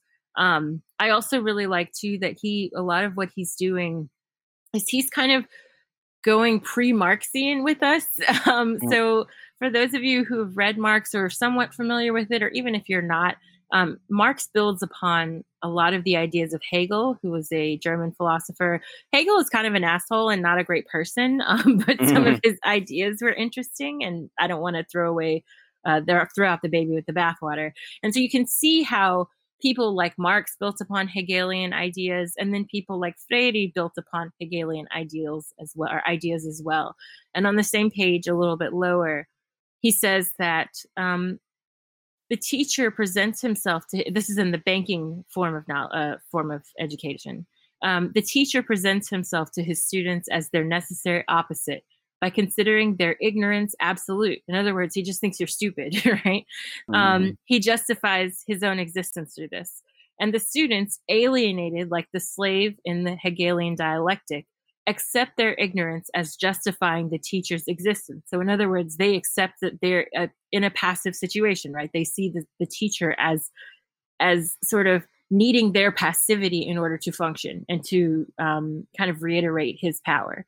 And then he continues by saying, but unlike the slave, they never discover that they also educate the teacher, which I think is really important and just goes sort of goes back goes back to what you were saying earlier, in the sense that it's not a one way street, right? And and what we're doing with this project is also not a one way street. Um, I'm bad mm-hmm. about checking the curious cat. Um, but one of the things that I do a lot actually is when I'm on Twitter, I engage with people constantly. You know, like I'm getting, I get questions about things, I get comments about things. I'm not um, just like posting stuff and then leaving uh, mm-hmm. leaving the computer or leaving my phone. You know, I am often interacting and trying to continue to at least learn from people in these interactions and also do what I can to like give people resources so that it's not just me, I know everything, but like here's what I learned from, here's what I can learn from you, and here's how you can learn from other places where I learned. You know, it becomes a um, a more interactive process instead of just me dictating. I feel like it's a lot easier to do in person than it is on Twitter, just because it's really hard to identify people's emotion or like motives when they're uh, like posing certain questions and uh, mm-hmm. or or making certain arguments.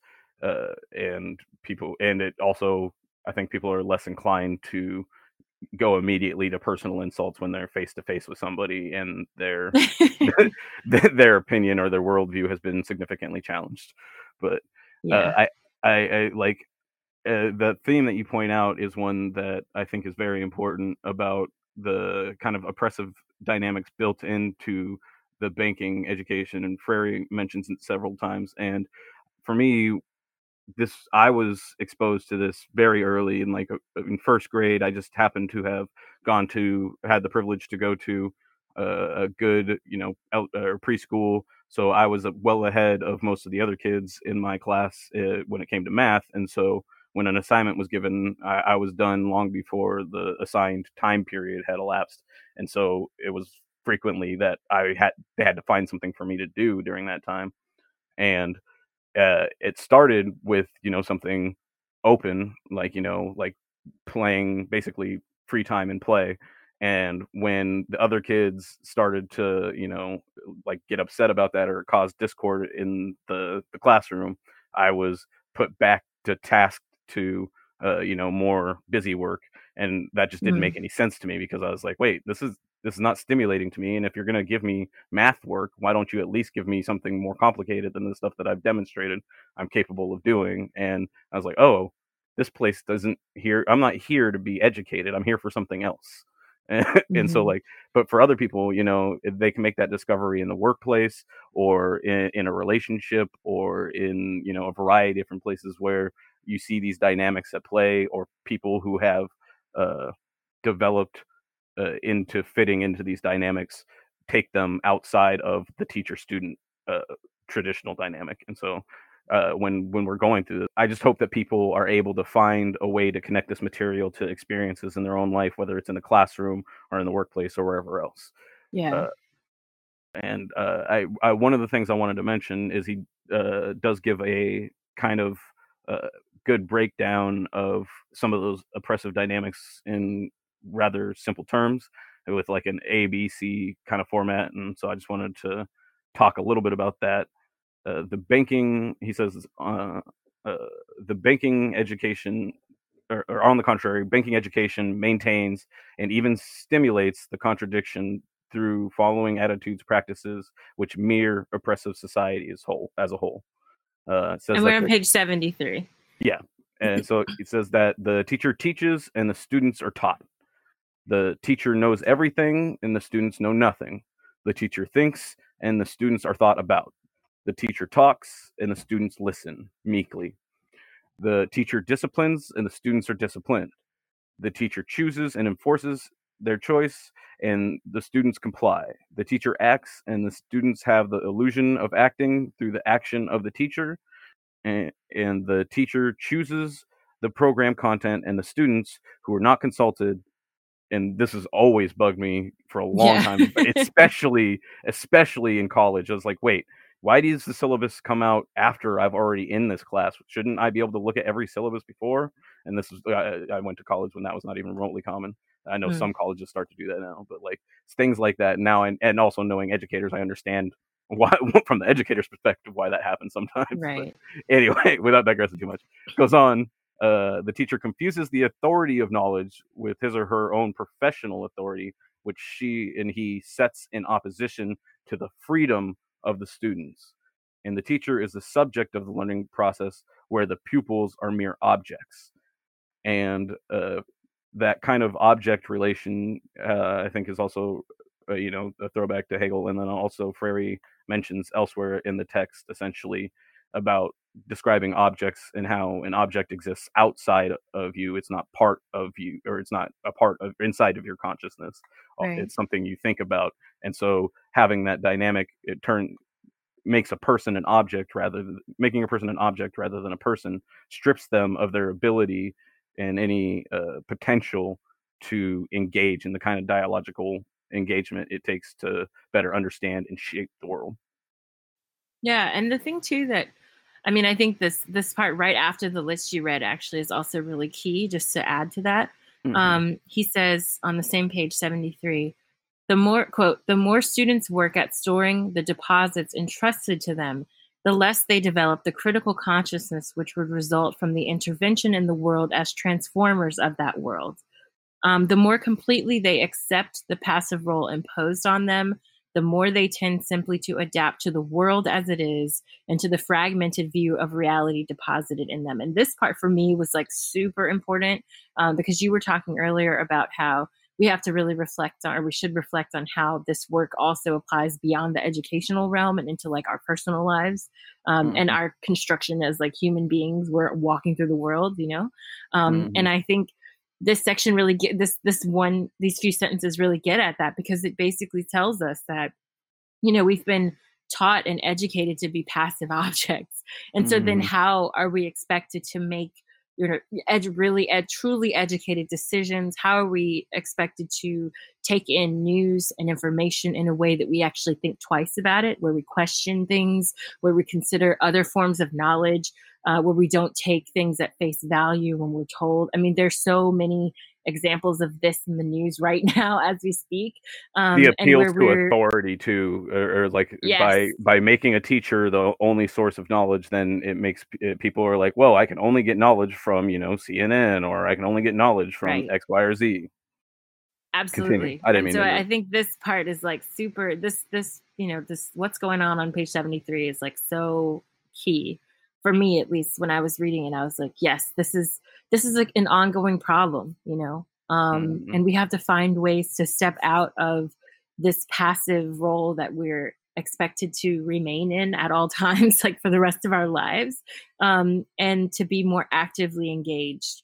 And that's hard to do. I mean, especially because, you know, we have lives, we have other things we have to take care of, we have to work, we have to make money, we have, you know, fill in the blank, whatever tasks we have to um, engage in to survive.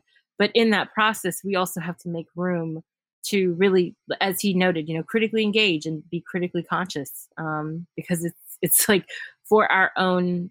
Because I guess I should say to not be critically conscious is to our own detriment, right? Because we're just told this is what you need to do, this is how things are, accept it, call it a day, you know, and that's really dangerous because we've seen how that plays out in real time um, when we just are told to accept things and we do, you know. Mm-hmm and I and I think Freire mentions and he describes it in several ways, but uh, uh, we talked a little bit uh, in the you know lead up to this covering this text and also in part one about a little bit about love, and I think this is what he's talking about when he says that you know engaging in this kind of dialogue is an act of love because when when you recognize the oppressive nature of the the teacher student uh, dynamic or the banking model or uh, whichever way you're uh, wherever you're applying this, you realize that uh, the the when you're trying to help someone raise their consciousness or raise consciousness together, like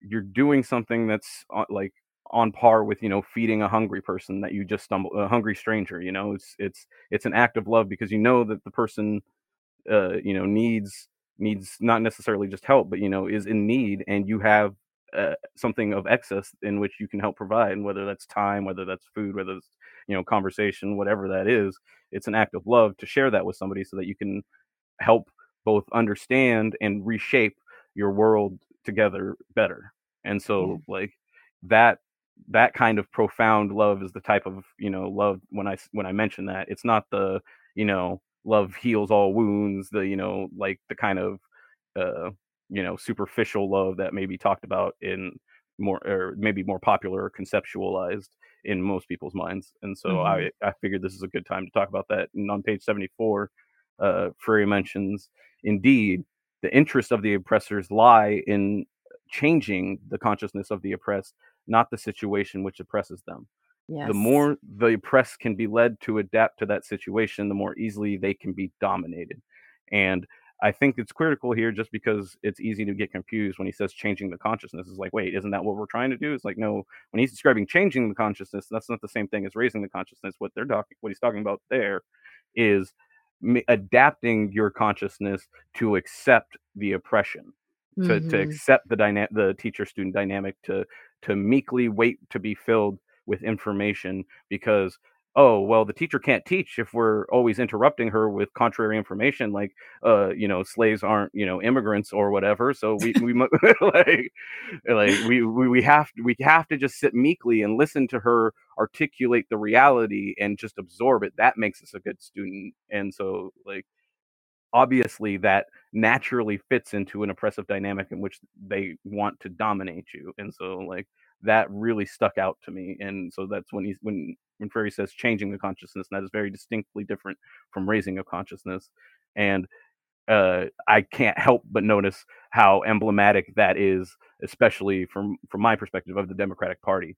They are very happy trying to change how you feel about the oppressive situation rather than the actual oppressive situation itself. And that, when I say that this chapter helped me understand things, that was one of the key passages that really helped me understand why things are the way they are and it's not necessarily malicious. Like you don't have to be malicious in this. You can being a good student growing up would make you a prime candidate to enforce this type of oppression. Mm-hmm. um, but i think on that on a similar note when you were talking about the democratic party and one of the things that stood out to me is you know they've gotten some of them have gotten better at the language of oppression as well like articulating what oppression looks like sometimes but then not doing anything to change the structures that enable that impre- that oppression. Um, and sort of in the mid the right in the middle of the page he says quote the truth is however or sorry, he says at the beginning of that part, um, these marginal, so he's talking about marginalized people, need to be, quote, integrated or, quote, incorporated into a healthy society that they have, quote, forsaken. So he's saying this is the mentality that some people have when they see oppressed people as pathological examples of, quote unquote, healthy members of society. He goes on to say, quote, the truth is, however, that the oppressed are not, quote, marginals or people living out they're not people living outside of the society. They have always been inside inside the structure that made them quote beings for others. The solution is not to quote unquote integrate them into the structure of oppression but to transform that structure so they can become beings for themselves. And i really i really like this and i think it it kind of made me think about again what you were saying about the democratic party. So this idea that you know you take poor children and you bus them to a better school instead of like fixing the schools in their neighborhoods you know or mm-hmm. you you give people vouchers to go to private schools or what I, I, really thought of the literal education system when he was talking about this um, because in many ways we've seen that integration um, even on a racial front has not actually improved uh, the the outcomes for poor black students for example just to give one example of many um, what we end up seeing is they're they're kind of forced into a system that doesn't accommodate them well, that doesn't take note of whatever um, issues they're dealing with. It doesn't work to change the situation at home. It doesn't work towards changing or fixing any, um, you know, learning disabilities or any sort of issues that the child is having. It's just this idea that you can just take someone out of their environment, put them in another environment, and then everything will be fine. And it makes the assumption that the other environment is healthy and that their environment is the one that's flawed and has all these problems when in actuality like they're not considering in some cases they being um, people who are encouraging things like charter schools and whatnot. They're not considering how with a few tweaks the home environment could the home environment in this case being the the school can be fixed can be changed can be made better for the students. And it's not a matter of like bringing in you know teachers from the suburbs to fix quote unquote the teachers in these inner city areas. Like it's never it's never that. And i think as i said the outcomes show that this is not quite the answer. Um and that instead of instead like i said instead of you know uprooting well should work towards improving the local schools and fixing the problems that they have there. And also not just coming in and saying this is what you need to do but understanding that like the community members know what they need and so you have to listen to them and understand what they want their schools to look like, what they want teaching to look like, and then go from there as opposed to, you know what I mean? Like it becomes a mm-hmm. sort of internal imperial and like domestic imperialism, what we see happening um, with a, a kind of outside influence or outside person telling a local community what they quote unquote need instead of listening and having them tell these outsiders what they need and want for themselves. Mm-hmm. No, I and to give an international example that comes to my mind is uh, water projects throughout Africa. Like mm-hmm. that that is any like research into how those have worked out will will show you that oftentimes what ends up happening is the the actual uh, needs of the community aren't considered or the sustainability of the project isn't considered, and so uh, what was meant to be a or at least I'd like to hope at least is meant to be a, a good faith and good natured attempt to help people that need it is ends up being coming uh, either a burden or just uh, an embarrassment or uh, you know some other like it, it has negative ramifications on the society because they weren't consulted or really engaged with it mm-hmm. or with the with what the issue was and what would make sense for them to solve it or they end up with a well that's miles away or you know whatever you know in situate and so I think that this is excellent and, kind of highlights that. And you gave an excellent domestic example. And I think that we see lots of examples of people talking about this at the time as well. And so, like, uh, beyond Freire as well, like, uh, we really got robbed by not learning more about the revolutionary movements in throughout the 60s, both mm. domestically and internationally. At least I did in my public education yeah I, and we're learning we're all of us i think not just public but like all because i i went to private school, I always say I have to say like I went to private school, but on scholarship.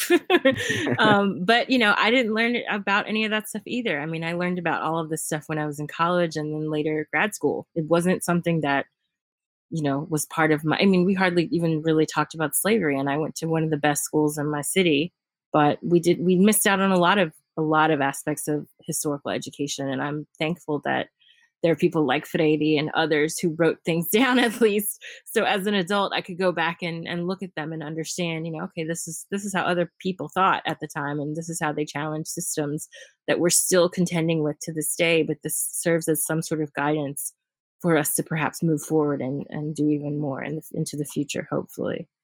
Uh, the next selection I had was on page 78. So if you had anything before that that you wanted to mention. No, I'm good. Go ahead. All right. Uh, the so the next thing I wanted to mention is kind of addressing. Um, I can imagine for most people this has evoked some sort of em- emotion of frustration or anger or you know like you know whatever a feeling like you can't do anything. And Freire actually mentions that on page 78 when it says when their efforts to act responsibly are frustrated when they find themselves unable to use their faculties, people suffer. This suffering due to impotence is rooted in the very fact that the human equilibrium has been d- disturbed. That the or, but the inability to act, which causes people ang- people's anguish, also causes them to reject their impotence by attempting to to do something about it. My quote actually got cut off, so apologize for that. But mm-hmm. uh, mm.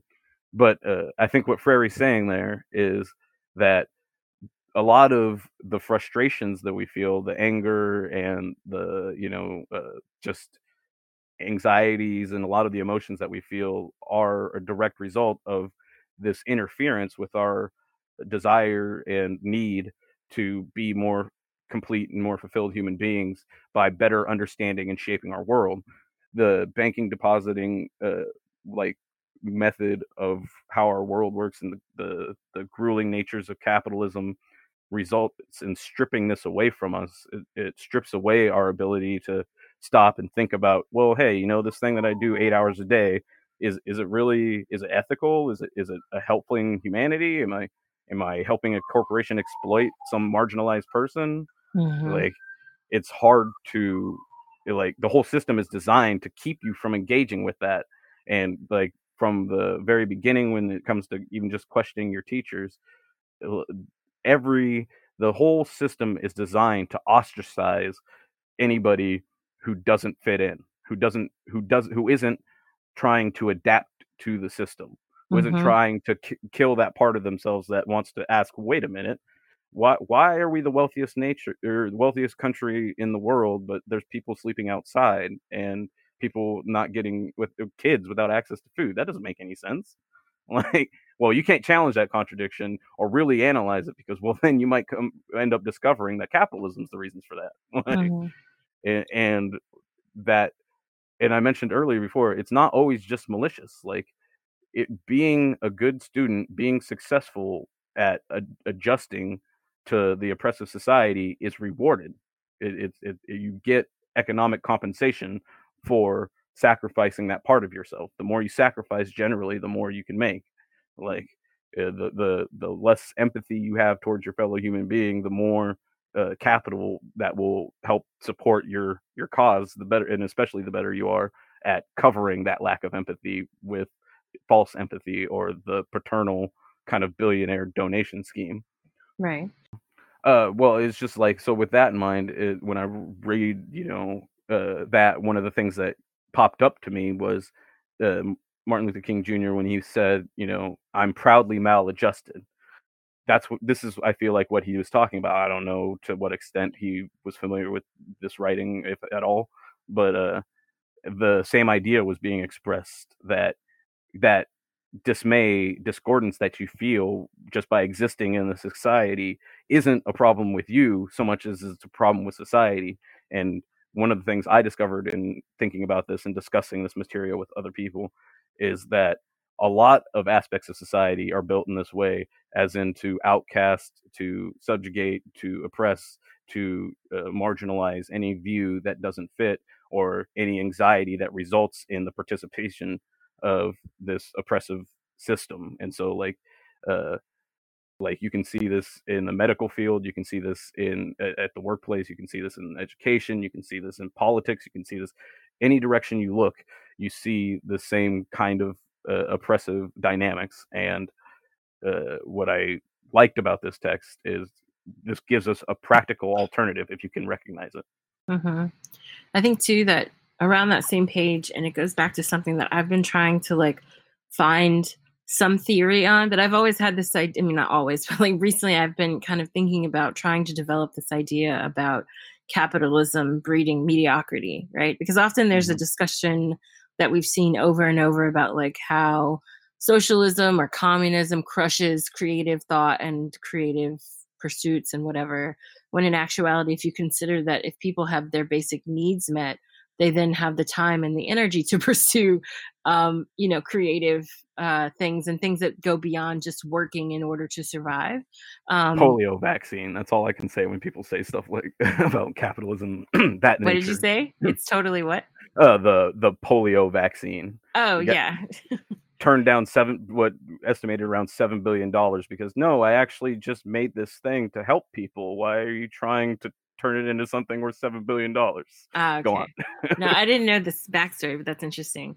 Mm-hmm. Um, but yeah, I think on it's around uh, I believe seventy seven or seventy eight as well, where he said he starts talking about um, this idea of like oppression itself and control and and all of these kinds of limiting forms of education like the banking concept of education et cetera it's all part of this oppressive model that then focuses more on killing things on death you know than it does on on creation on love on sparking new things. Um, and at the end he talks about how a form of work our form of um, just like living in our everyday cap in capitalist existence right?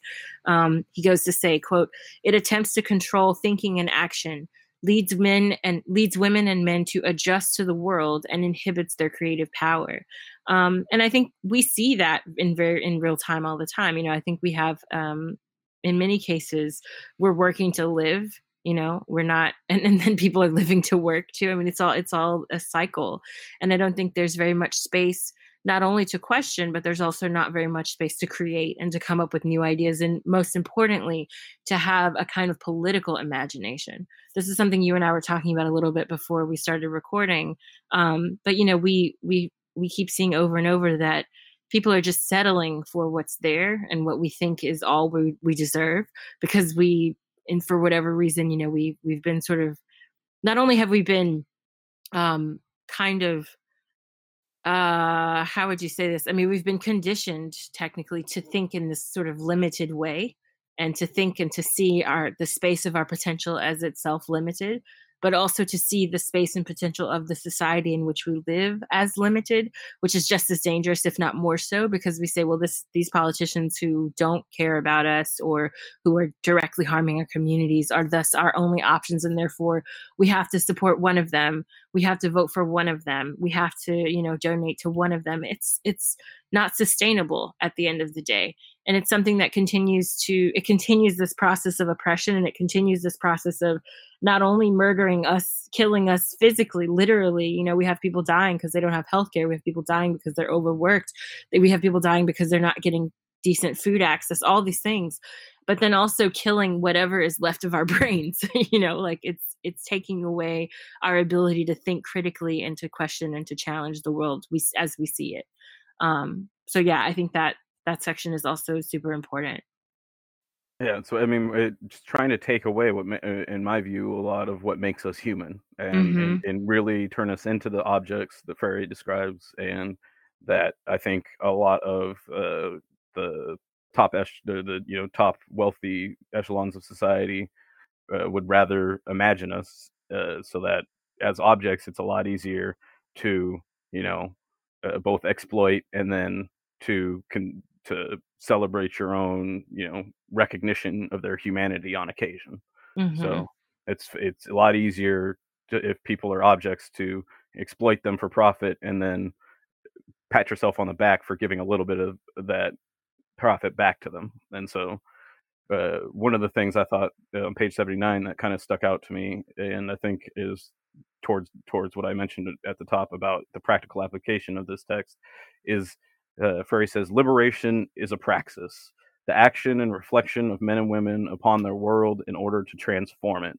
and that those truly committed to the cause of liberation can accept neither the mechanistic uh, concept of consciousness as an empty vessel to be filled, nor use of the banking methods of domination, propaganda, slogans, deposits.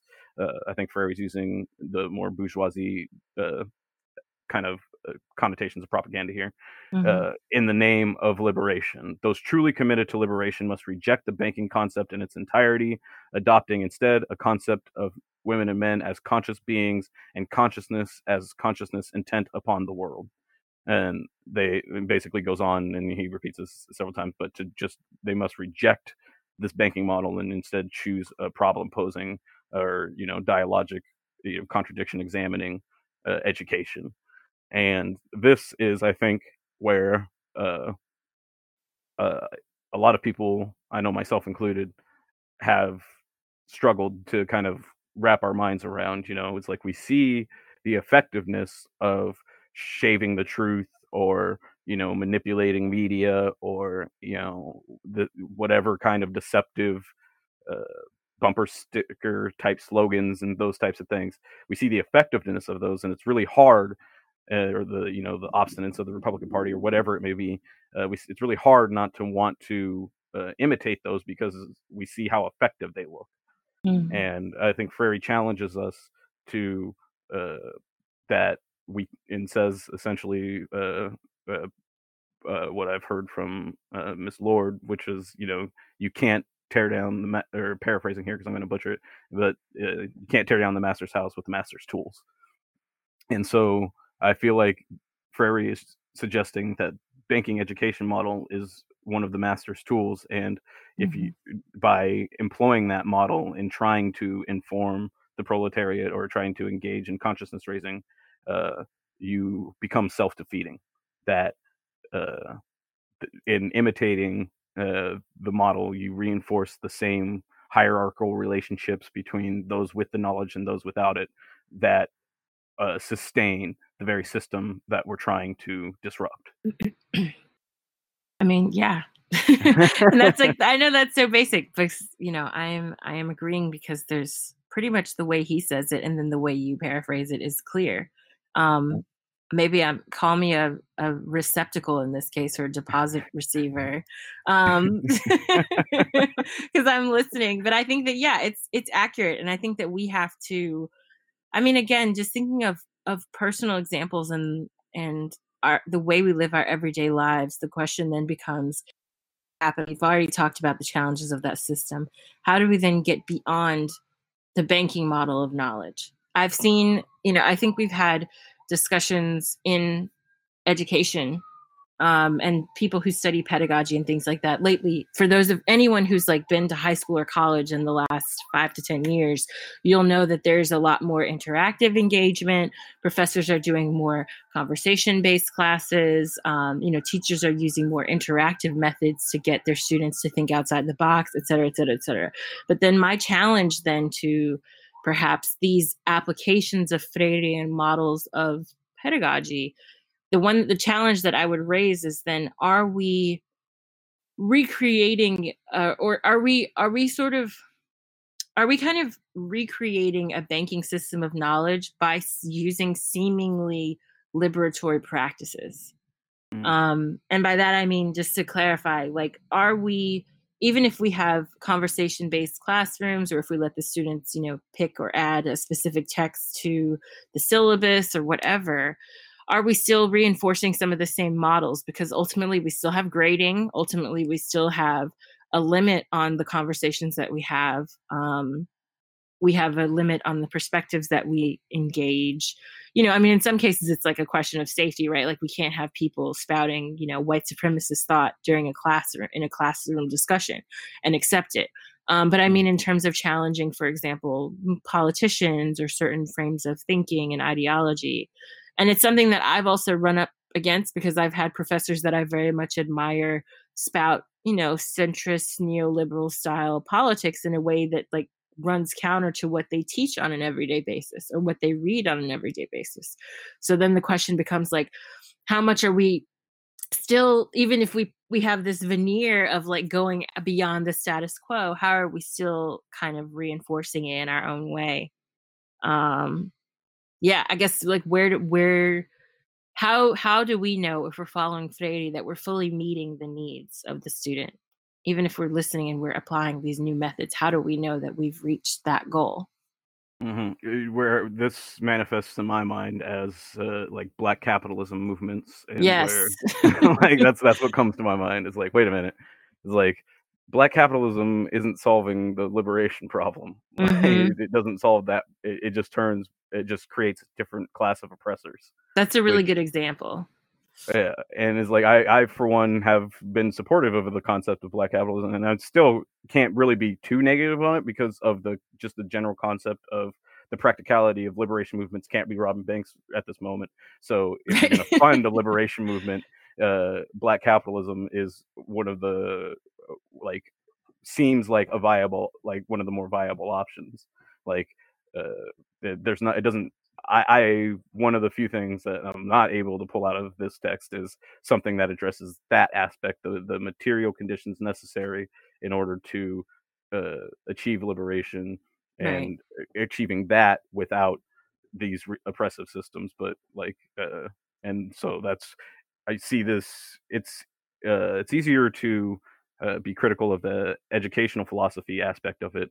It's harder to be critical of how we see the same problem with and same dynamics at play in uh, black liber or like any sort of black organizations that are looking towards liberation but are uh, taking in any sort of significant money mm-hmm. and so like uh if it's like are these are these organizations are they imitating the same uh, hierarchical oppressive structures that they're allegedly uh, you know trying to fight against, or are they attempting to, uh, you know, use their political imagination to envision new things or take take notes or points from other organizations and structures that could help them not be reinforcing those kind of hierarchical and oppressive uh, systems.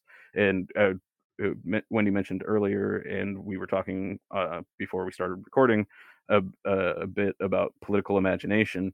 And for me, that's kind of uh, where I saw, and some people may have not seen it, and I'll qualify it by saying that it, there's plenty of problems with it. But Killer Mike's Netflix thing, where he, you know, kind of basically just tried some outrageous ideas, and I guess having looked into it a bit, that some of them may have been staged and stuff.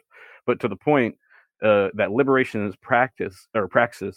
Uh, the action and reflection of men and women upon their world in order to transform it I feel like that was the value in what Killer Mike did was mm. it, it exposed us and and stimulated our political imagination. He did things that people told him to his face you can't do, and he's like, "Watch me," and just did it.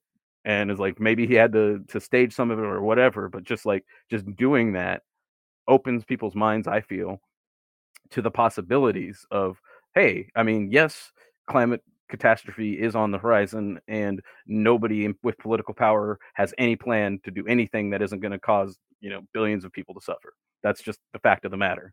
But it doesn't have to be that way. We can have an we can imagine a future that averts that disaster but we have to we have to work at it. It's praxis you know? Mm-hmm. and, and we have to we have to inform ourselves educate ourselves uh, and, and learn. And the problem for us is that we're on a deadline. we only have so much time before the consequences are so dramatic and so irreversible that survival becomes a priority over any sort of political organization.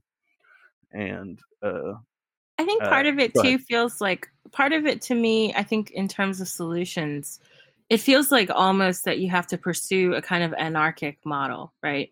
Um, and because if we have systems that are inherently flawed and we still rely on, I mean, I was talking about this the other day on Twitter too. Like, if we still rely on those systems, it's like this is the trap, right? We, mm-hmm. we need to get like we the systems oppress us and the institutions oppress us but in order for us to have to file a grievance or to be remunerated for damages or to have some sort of solution we still have to rely on the same institutions, more or less. Mm-hmm. Um, and the other problem is, you know, when we talk about, for example, alternative parties or third parties, those parties also have internal structural issues. They have similar problems of racism, classism, fill in the blank. Um, and you also see a kind of hierarchical structure. Um, and so things, even if they're the alternative, they have a tendency to and we talked about this in the first part of this discussion as well when we talked about like revolutionaries who unfortunately sometimes um, inhabit and then enact the behavior of their oppressors that they had just overthrown right um, mm-hmm. i think we sometimes unfortunately have to grapple with this and still grapple with this and i'm wondering you know what kind of is there is our solution then going to need to be a moment of anarchy where we just tear everything down and we rebuild and we restart. And I think you can see historical examples of that where people, and even contemporary historical examples of that, where, like, for example, in Greece, um, anarchists were doing a lot more work than the government was to help migrants, for example.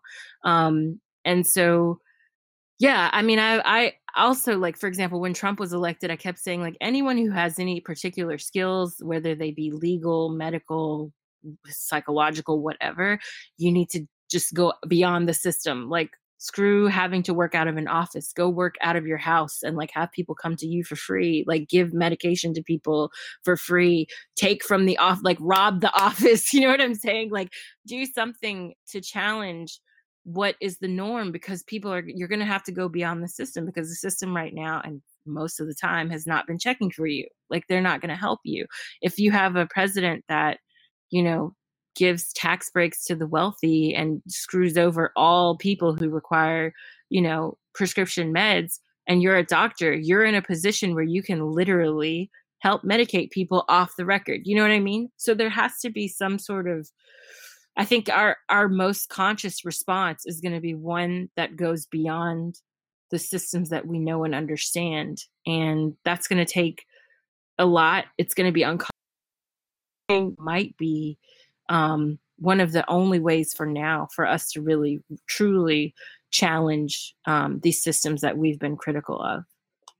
Yeah, and I mean, I think the challenge for those that that feel that way becomes then like how do we identify allies or people that are close to coming to these similar realizations or feelings mm. but aren't there yet and then how do we distinguish them from those that are uh, either just too stubborn or actually are aware of all of this like un- understand these dynamics and have just chosen the other side mm-hmm. like and that and, I don't have an answer for.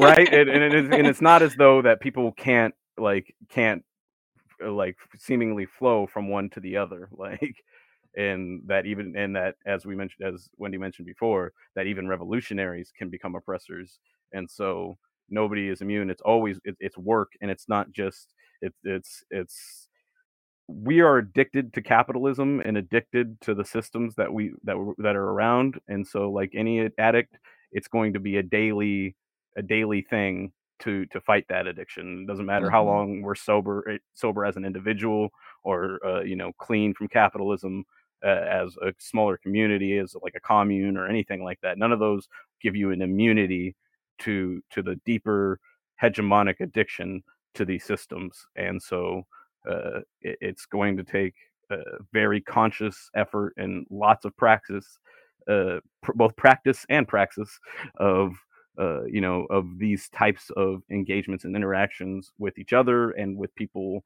on the edge to both better understand why they haven't they don't see it the same way as, as Wendy or I may be articulating and and what it would take for them to to see it that way like people that are willing or able to engage with the, those edge cases and don't get frustrated or just want to say, "Oh, okay, whatever, you're fucking imperialist."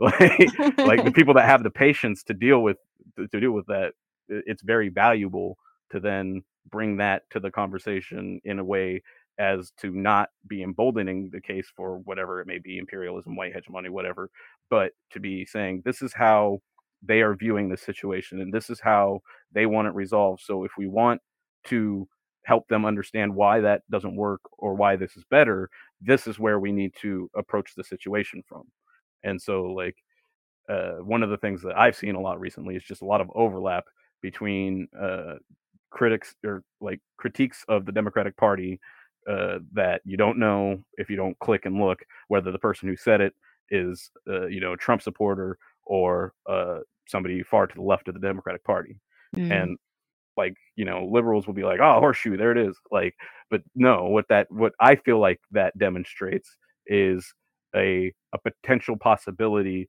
of uh, exposing a uh, a common realization and so uh, maybe 95 99% of the, those people that uh, are doing that that are a trump supporter but then like a comment uh, critical of the democratic party are essentially relatively uh, unsalvageable from like a far leftist perspective. I, I, hate to say that, and I, I would put a thousand qualifications on that, but I think people understand what I mean. Mm-hmm. Uh, that one percent of, of, that few people is like those uh, if you have love for humanity, those people are worth saving or worth helping or worth sharing consciousness with and, and helping us both understand our realities better so that neither one of us are being stifled or oppressed by the system, whether we're supporting it or not. And so, like, for me, and I guess this is one of the things I uh, I have an abundance of when I compare myself to other people is a level of empathy for some of the the oppressed the most oppressive people in the system and recognizing how the system uh, oppresses them as well and uh, prevents them from li- being complete people as well which Freire touches on as well in the text but that really stuck out to me is that and has always been an issue for me is how do we appeal to a billionaire other than cutting off their head because like mm-hmm. i understand i understand the feeling but i really like to avoid that because that doesn't feel like that aligns with my my morals or my ethics or my ideology like uh, i understand the sensation the emotion the and sometimes even the justification but i would really love to have a philosophy or in a political philosophy that gave me something besides a guillotine for a billionaire. And so I think Freire does that by articulating the oppression or like how the oppressive dynamics uh, by being an oppressor you haven't liberated yourself either. So even right. the mo- even even the people at the top of this oppression uh, hegemony, they're not free either. And like uh, their oppression is different, and uh, it looks pretty nice comparatively to like a lot of living conditions but there's a reasons why you can find people in the most destitute parts of the world with smiles on their face all the time and you can find some of the most depressed people on the planet in the most lavish of surroundings. It's because the the fulfillment of your consciousness isn't something that you can achieve through capitalism or and capitalism doesn't reward it. And so you'll that's why i believe you can find a lot of happy people that are of low little means and a lot of unhappy people that have more means than you can imagine Right. I mean, one of the very clear examples that I can give is Brazil, actually, like major cities in Brazil. There have been very good books written about this um, particular like phenomenon. But um, and if you go to very large cities in Brazil, like Sao Paulo, Rio de Janeiro, these areas, what happens is you'll notice that wealthy people live in like four um, but basically, they have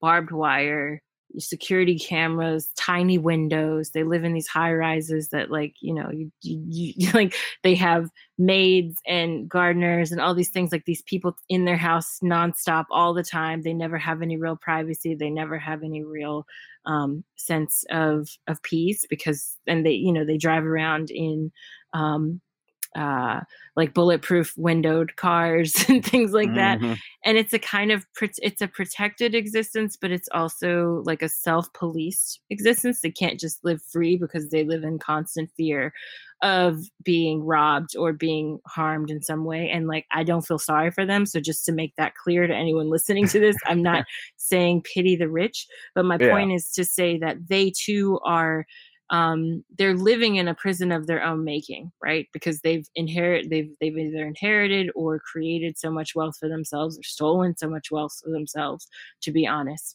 Um, and they're hoarding it, and this is their way of protecting it. But their way of protecting it means that they have to give up an aspect of their freedom um and you know i think that that does go that very clearly touches on what you were talking about earlier and what freire touches on in the first part of the book uh where he's he gives the examples of you know the oppressor or the seeming oppressor is also being oppressed in some cases it's it's not necessarily on the same level of course uh but mm-hmm. it is something that is detrimental to his or her health and well-being and like adjustment in a in a healthy society um something similar i wanted to bring up or not similar, but I would say something that kind of touches on what we were talking about before about, um, you know, how do we know we've reached the point where we can say like this is real freedom or this is a real engagement of like breaking down systems that harm us? Um, I want to say this is page. Let's see. Let me check the page. It is page 81 at the bottom. He says, quote, education as the practice of freedom denies that man is abstract, isolated, independent, and unattached to the world. It also denies that the world exists as a reality apart from people. Authentic reflection considers neither abstract man nor the world without people, but people in their relations with the world.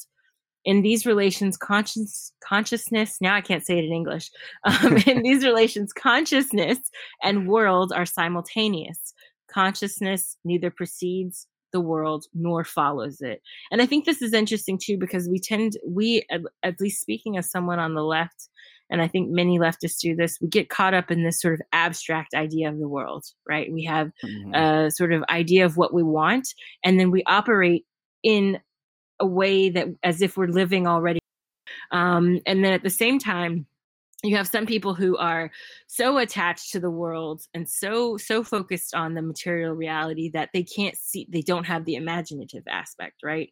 Um, and i think that this discussion on this page where he kind of is talking about how to merge the two and how we have to understand that we have to understand and see people as they connect to their material realities, as they connect to these systems, as they connect to the world, and discuss them accordingly and talk about solutions accordingly, right?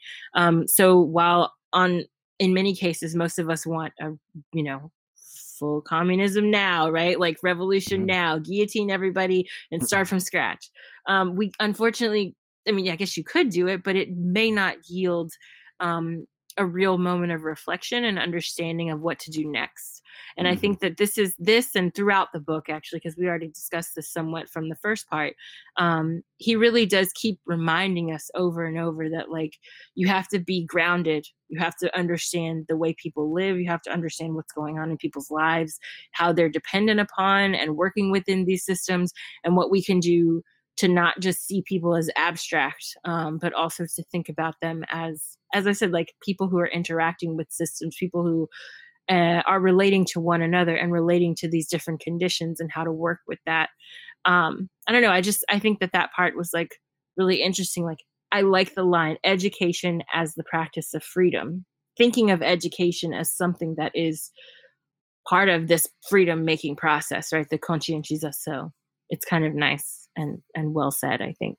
Yeah, for all the glorification of freedom, uh, like I, I find conscientious so uh, to be a much better reflection of freedom than having a gun. Mm-hmm. I mean, it depends on who you ask, but yeah. Well, I mean, I, I mean, I, am I'm, I'm working on both. I mean, it's like I'm I'm not giving up one or the other, but right. I just as far as like I like uh like you can get a lot of Republicans to, to like talk about how much they're freedom loving, uh, you know, patriots, but then like if the freedom involves challenging the white, you know, hegemony, then well, wait a minute, that's not freedom, that's oppression. Right. You're you're oppressing uh, us unfortunate white males. stop stop pointing out that blackface in 1984 is offensive. uh, yeah, for like, anyone who's just if you're getting onto this late, we're talking about Ralph Northam. Yeah. He's currently still the governor of Virginia, but we'll see how that goes. yeah. But yeah, I think just a quick transition. You know, we've been hinting at it here and there throughout the episode, but there's a lot of stuff going on in the news right now that is related deeply to what we've been discussing in the book um, on a variety of fronts. Like not we've we've touched on some environmental stuff. Um, we've also touched on gubernatorial politics as they relate to racism and things like that. Um, but yeah, I think you know like again, we were talking about this off air a bit, but at present, as we are having this discussion, um, the U.S. has been engaging in really shady dealings with uh, Venezuela. And mm-hmm. regardless of how you feel about Maduro, that's kind of irrelevant if you have a country, a strong foreign power like the U.S., really set on invading another country and it taking away its sovereignty.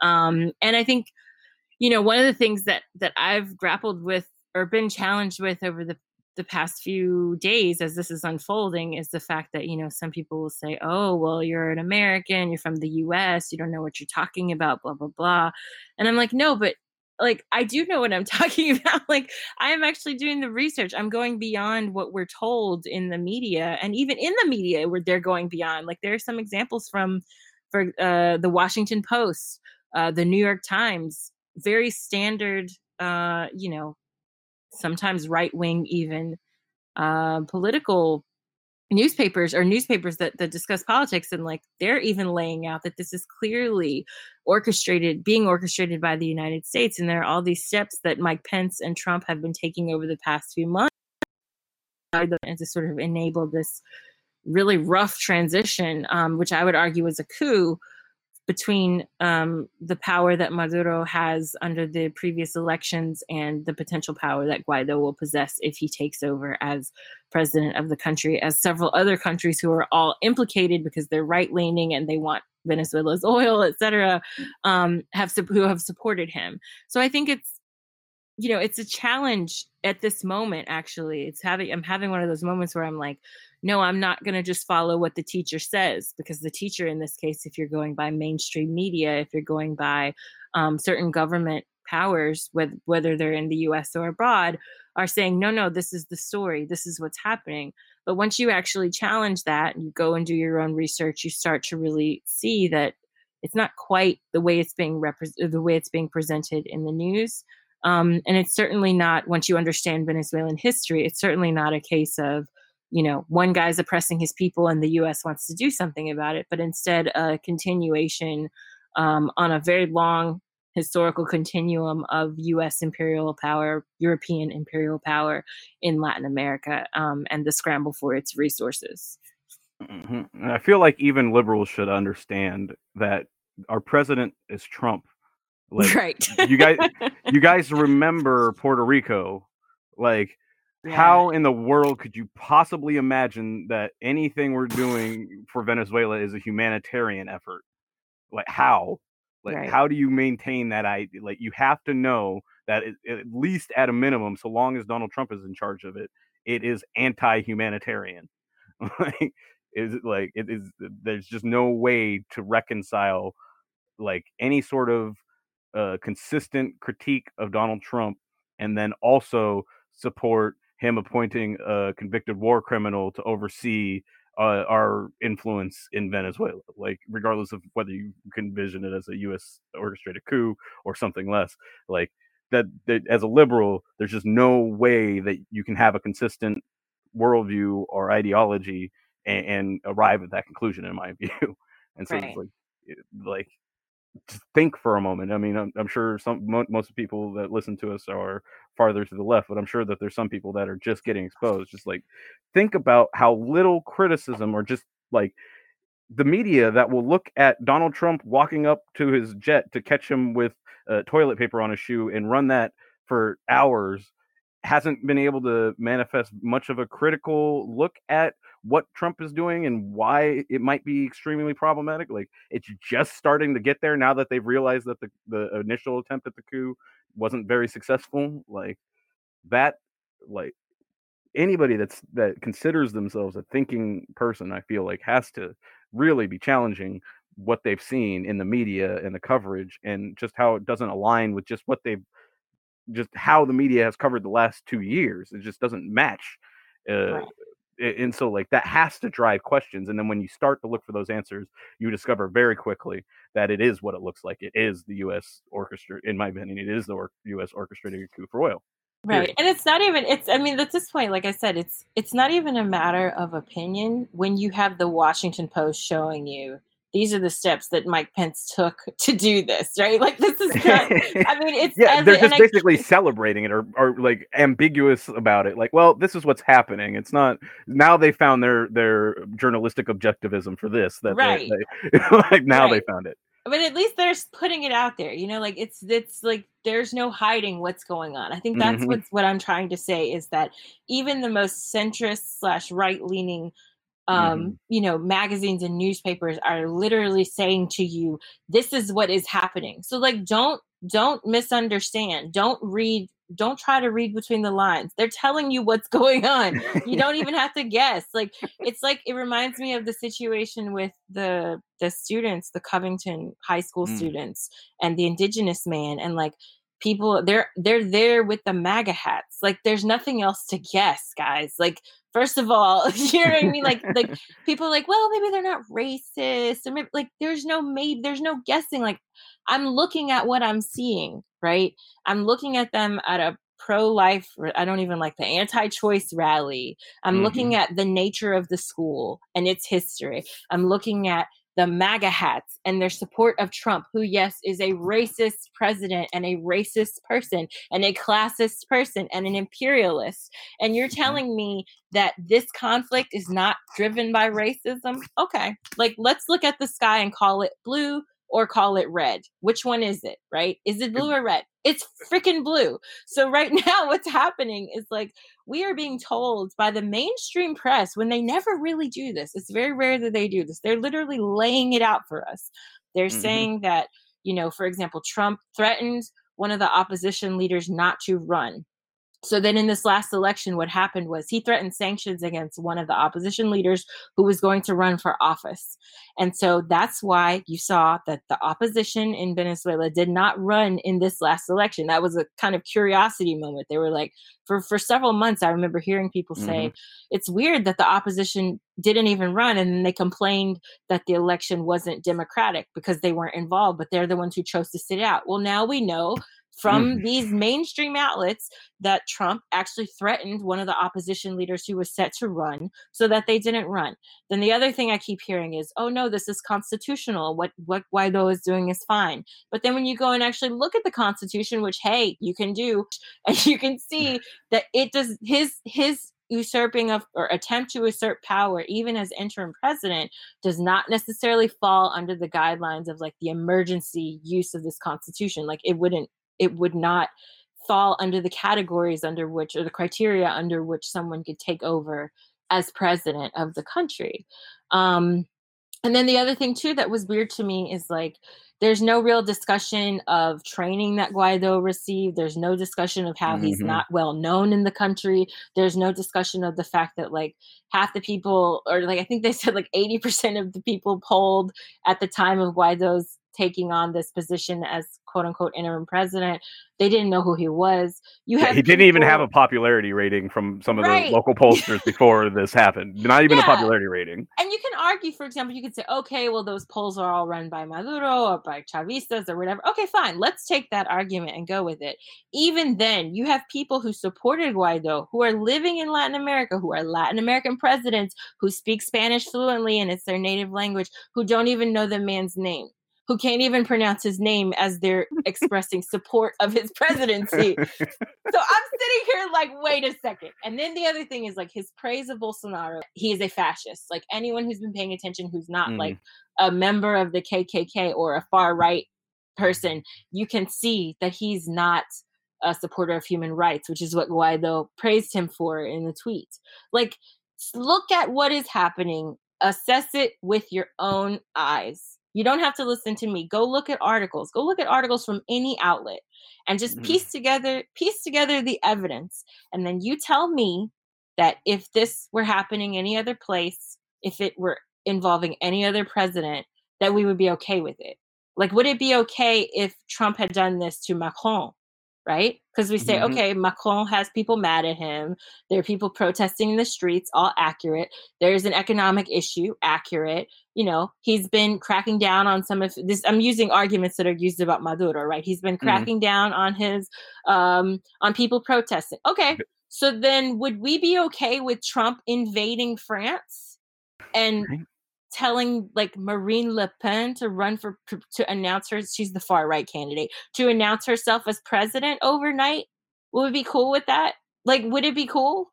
you know, like you have like, to but, ask yourself these questions. But Wendy, these people are brown and poor, so you oh. know. like, and that's another thing for a whole other day's discussion. Right? But also the the people who are like in our mentions and in our discussions about Venezuela, like one of the things that I've noticed, and you can't help but notice it, like you cannot help but notice it. Anyone who's commenting to me, either in English or in Spanish, is white, upper class because in order for you to have stable internet access twitter access to be able to write in english you're most likely upper class in venezuela let's just keep it real mm-hmm. um, or you've or you're an expat you're living abroad which in that case you're safely removed from anything that could happen during a us invasion which we know how those go mm-hmm. they never mm-hmm. go great right like they have been... collateral damage also known as like human children and women and men and boys everybody. like like everybody right they're not just take they're not going to go in and take out maduro and everything's going to be fine. It's going to be a war. I mean they've threatened literal war and ground troops in venezuela. And some people were just looking at the thing with the notebook the other day with john bolton who also by the way let's talk about john bolton for oh. a second. Full on warmonger. Again someone else who's leading this. Like use your brain folks look at who's behind this. You don't want them doing this. Like Is and Bolton and Elliott Abrams both yes. look like cartoon villains. yeah, like they, I mean, it, it, I, I just it's astonishing.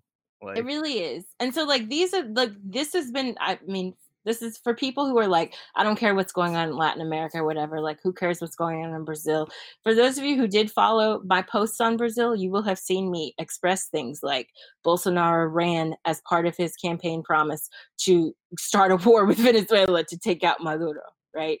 He also talked about how he wanted to build refugee camps on the border to house Venezuelan migrants. There are a lot of Venezuelan migrants that end up in Brazil that migrate.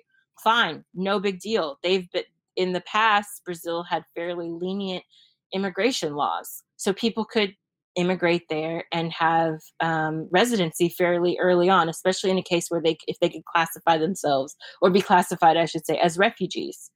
Um, in which case, Brazil, prior to uh, Bolsonaro's entering power uh, and prior to the guy who took over after the coup and all that, when basically once Dilma was president still, they had a, pretty flexible immigration policy and they were giving residency for like Haitians who had left because of natural disasters and because of Venezuelan migrants who had left on the basis of because the issue is I think this is the other problem. A lot of times when we talk about Venezuela and food shortage we talk about major cities like Caracas, which is the capital, but we don't talk as much about rural areas, which a lot of the migrants were fleeing from. That's a separate mm-hmm. issue, but they were hit very hard by US sanctions. So mm-hmm. like we mm-hmm. can't we can't have this discussion in a vacuum. Like there's all this all these moving parts and like all the moving parts are pointing to the fact that what's happening is messed up, it's unacceptable, it's absolutely a coup, you know, like yeah.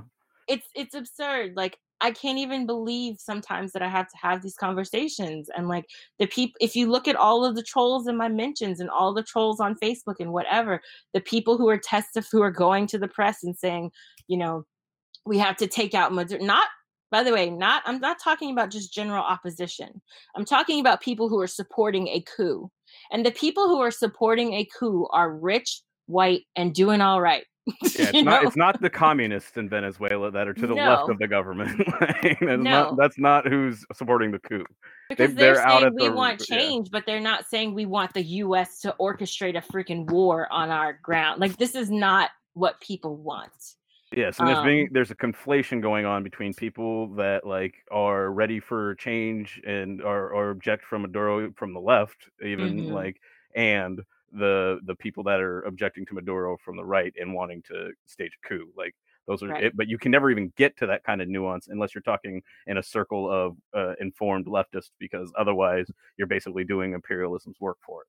Right. And, so, like... and there are people on like the self-proclaimed opposition, even the ones who are kind of right-leaning, they don't want a coup. Like this Guaido guy is extreme. Like I've seen examples of people have said, for example, Johanna Joanna Hausmann or Joanna Hausmann, who's the the daughter of like mm-hmm. a wealthy like former finance minister during the time of like full on neoliberal onslaught and harsh austerity. She has a YouTube and she like she's Venezuelan and she often does these things where she's like, "This is what's happening in Venezuela." But the rest of the mm. time she's like a comedy person so she's not a political commentator or anything um, but mm. anyway that aside but she doesn't ever mention that like she's the daughter of a, one of the finance econ- economics guys who was in power during like the the full on austerity movement uh, neoliberal backed austerity movement before Chavez took over. So that's never mentioned. Uh, but she likes to say all the time, you know, that uh, like people don't know what's going on in Venezuela. They don't understand. The opposition is really strong. You know, nobody likes what's happening. Everybody's starving to death, blah, blah, blah. She paints a picture of Venezuela as if everybody's just out in the streets with pitchforks saying, take Maduro down, kill him, and let's get Trump to be our vice president after Guaido. Like, this is the image she paints, you know? Right. And is in the opposition who are coming at Maduro from the right who don't like Guaido, who don't want him to be president, who don't want a coup. So it's not what we're seeing in the media is not reflective of, or at least I should say, when we're when we're hearing from people who are in favor of a coup, use your brain, put things together with your brain, look at the evidence, consider just use common sense. Like you don't even have to you don't have to be an expert on Venezuela, you don't have to be an expert on Latin America, you don't even have to speak Spanish. Just consider what you see and ask yourself does this representation make sense when I put together all these facts? Does it make sense? Does it not make sense? And what I'm seeing doesn't make any, or at least the support of a coup doesn't, it's not logical. It doesn't make objective sense. And from what I, one of the things that stuck out to me in both your description and just in my general uh, observations was something back that we talked about before about essentially after World War II, there was a lot of studying going on and how how Germany was able to make Nazis behave the way they did. And they, there was an idea put forth called bullet theory, and uh, the idea was that that was abandoned. But I think what we've seen both in the election or in Venezuela or a variety of different media contexts, what we see is like, no, they just decided to figure out how to shoot bit better and more bullets and like and and just hope that the wall of bullets will knock down any opposing thought. Like that and so we uh, with venezuela we see just constant bombardment of uh, uh, as wendy i think very well laid out the a narrative rather than any sort of uh, informational or sharing is we're definitely not consciousness raising with the media coverage of venezuela that's no sure, right? Like and it, they've even managed to get like western reporters on the streets to to get people's feedback and like the the that has been uh, unduly one-sided and and i mentioned before that only since like after the first seven days when you know essentially the us and west was you know in an ideal situation uh, except for some of the military contractors that you know the the coup works maduro's gone Guaido's in charge by day three or something. You know, mm-hmm. it's like, but when that turned out not to be the way, I, that's the only then did you start to see, hey, wait, you mean there's there's supporters for Maduro in the streets? Oh, you mean there's uh, there's this poll that that's out there that shows that 80 some odd percent are against you know sanctions and uh, 80 percent are against uh, U.S. intervention. So, like this this this Guaido guy is representing a very small faction of the opposition to Maduro. yeah. And that that eh, not only is his faction, but the opposition is being, you know, inflated and conflated. It's it, it just any sort of just looking just a little bit beyond like what the the the media is trying to pour into your receptacle like just looking just slightly beyond that and you see yep. immediately that, that that doesn't match and it's like when it doesn't match you have to think well wait a minute maybe it's an honest mistake, but these people are six figure, seven figure, eight figure salaries, professionals. There's politicians. All these. Surely some of them have noticed this, these inconsistencies, and so right. they must be uh, intentionally, uh, you know, hiding them. And that's, I think, what concerns me the most is that there's like even among the ostensibly left uh, side of American politics, this has been almost completely ignored or even cheerleaded by uh, Dick Durbin, for example. Yes. this is I think this tells us how far gone in the wrong direction people who are ostensibly left leaning, who call themselves that, at least in the Democratic Party, that it shows and I guess it's some, you know, some other parties too, or people, groups who will remain nameless. Mm-hmm. But like mm-hmm. even DSA, I mean, I think DSA put out a very good statement saying why we should we anyone who's a socialist should not be supporting a coup in Venezuela. Um, and you know, like opening leaving the door open for understanding that there are going to be people with differing views in Venezuela. Like I, I hate it when people say things like, you know, we have to hear uh, from the from Venezuelans. And it's like, yeah, but every Venezuelan doesn't have the same opinion. like, yeah, like, what does weird... that do if you do it to America? We have to listen to Americans about what they think. It's like, well, right. like, there's a lot of different thoughts, right? Exactly, but like having an understanding that, like, I think first and foremost, the understanding needs to be everybody has a different opinion, but the majority does not want war. And I understand that. Like this makes sense. it's not hard to imagine why no. even if you absolutely loathed Maduro, you would not be open to the idea of the US coming in and fixing it. Right, because we know what that means. Like they know what that means. You know, they've seen. I mean, they know. They literally know because they have survived years and years and decades and centuries of external violence in their country. They know what economic austerity as dictated by the West looks like. They know what resource deprivation looks like as dictated by the West. They know what resource removal and exploration looks like. You know, I don't think it's it's kind of it's not kind of it's very obnoxious for people living in the West who are relatively safe from this type of uh, you know wealth extraction to then look at a population that has suffered from imperialism for centuries and be like, hey guys, chill out. It's not that big of a deal. They just want your oil. Just give it to them and call it a day. You know, like this is not how it works. And so I think that there really needs to be just like basic common sense reflection on what's going on and then dig beyond beyond the mainstream. You can find things in the mainstream press that show you what's happening, where they when they reveal themselves and they they lay out what's actually going on. Because as you mentioned, Richard, it's likely a pride in that as opposed to like being some sort of expose. Like this is they feel good about what they're doing, and this is what's also surprising right now. Because mm-hmm. I'm old enough to remember when they tried to pretend like these things were like for humanitarian reasons. And I think around uh, the war in or the invasion of Libya, that's when we really started to see them just stop even doing that. Like with Libya, they didn't do it. With the coup in Honduras, they didn't do it. With the coup that happened, the legislative coups that happened in Paraguay and Brazil, which many of us believe that the U.S. had a direct hand in in both cases, we didn't see an explanation, right? For the first time. We we got like two seconds of explanation and then the coup happened. And I think this is what's happening here too. Like we're they gave us like the little oh Maduro's hurting his own people song and dance and then after that they just said fuck it. We're going to just lay it all out there. We're going to say what we're doing. Let's just call it a day. And so I think now they've like they've abandoned any pretense and that should scare people too that they're not even dressing it up anymore, you know yeah, it's terrifying and and yeah just i don't it's i i struggle to to grasp how people are able like the partisanship the fierce partisanship like when it uh, when that melts away for a bipartisan consensus to bomb or uh you know to invade some other country that is just like Eh, I can understand if you're, you know, 18 to 24 and the Iraq buildup isn't really in your living memory, really. Like, mm-hmm.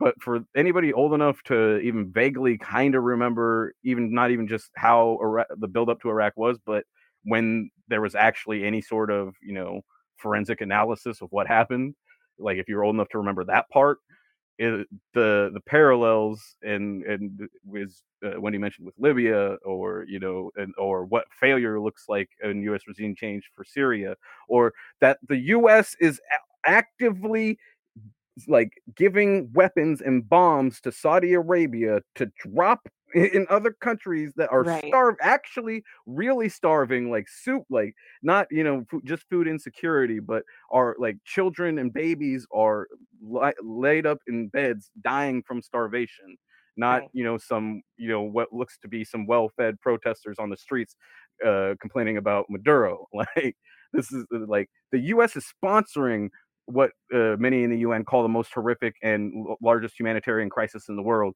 So to to try to balance that with the with what the the excuse for humanitarianism in Venezuela is just unconscionable. But if you went to a politician or UN, I guarantee you they would say, "Well, that's some classic whataboutism."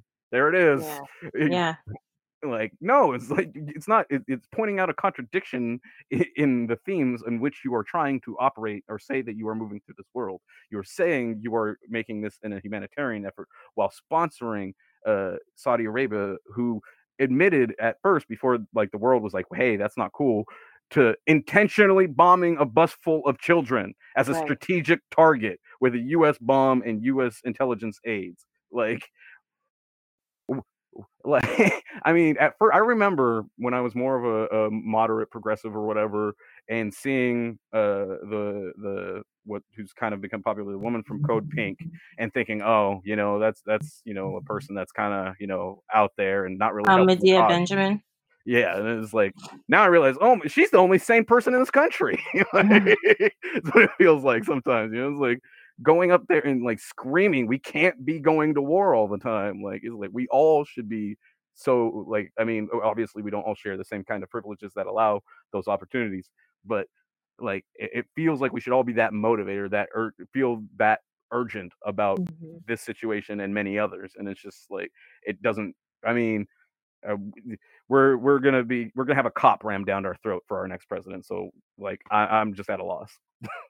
well, on that note, speaking of loss, we mm-hmm. unfortunately mm-hmm. need to end this. mm-hmm. uh, that kind of rounds out that that definitely rounds out part two of our series on uh, Paulo Freire's Pedagogy of the Oppressed. Um, thank you all for listening thus far. If you're if you listened to the first part, if you haven't, I would suggest go back and listen to it. Um, and then join us for the third part of this discussion, which will be coming out in a few weeks, um, where we continue on with the rest of the book. And we also have, we're going to do another kind of update like we did today, based on whatever developments have happened in the world and locally by that point, because God only knows, like right now, there's so much happening in a day. Sometimes it's hard to keep track of, of everything and discuss it in a way that's comprehensive um, but I think that your your discussion and you're kind of touching on things that we opened this episode with, and that we started to talk about when we started to discuss uh, more on episode or sorry, more on chapter two, is a mm-hmm. nice way to end it. Um, so again, thank you all so much for listening, and uh, be on the lookout for part three. Yep. Uh, I just want to say thank you to everyone, all the patrons, and everybody that's sharing. And don't be a vessel. You know, reach back out. You know, you can find me at Road to the Number Two Revolution. Uh, I, I'm not huge on Twitter, so if you at me, I'll probably see it. And if it looks like you're trying to engage uh, sincerely, I will probably engage you, so we can talk about uh, Freire or any of the other episodes we talked about. But uh, I don't want to. I don't want to be a pitcher, and I don't want anybody else to feel like a vessel. So uh, let's let's learn together. Oh, hey, speaking of learning together, one of the things that I forgot to announce in the last episode, but that I should announce now like, surprise, surprise. Richard is actually going to be joining me as a permanent host of Left POC.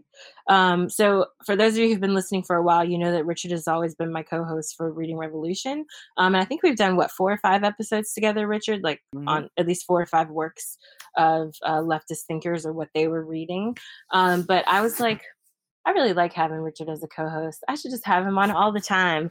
So Richard is now going to be uh, one of the one he's going to be the co-host of the left mm-hmm. POC project uh, so that for those of you who maybe haven't heard a left POC project episode i generally will interview an academic or uh, organizer to talk about the history of leftists of color which is what the podcast is all about and the project is all about so i'm really excited and i'll probably do a more formal announcement mm-hmm. uh, later on but i just wanted to give you guys a heads up you will be hearing a lot more from richard going on in the future um, and i look forward to it. And I'm really thankful that he's available and could tolerate me enough to come on as oh no it's it's a privilege it's a privilege and an honor and i'm thankful and i can only hope to to do what you've already done justice by when i join you.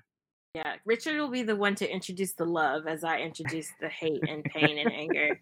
He'll always be the one reminding me at the end like wendy it's all about love, right? Remember Freire? Let's go it's back the, to that. It's the smallest, smallest thing I can do to try to try to do anything to write the the the the mass or I wasn't going to say masochistic, but the uh, the misogynistic history of this world. I can I can take on the burden of being the the more uh, empathetic and allow the righteous fury uh, of oppressed women uh, that all the identities that Wendy embodies to to be expressed through her.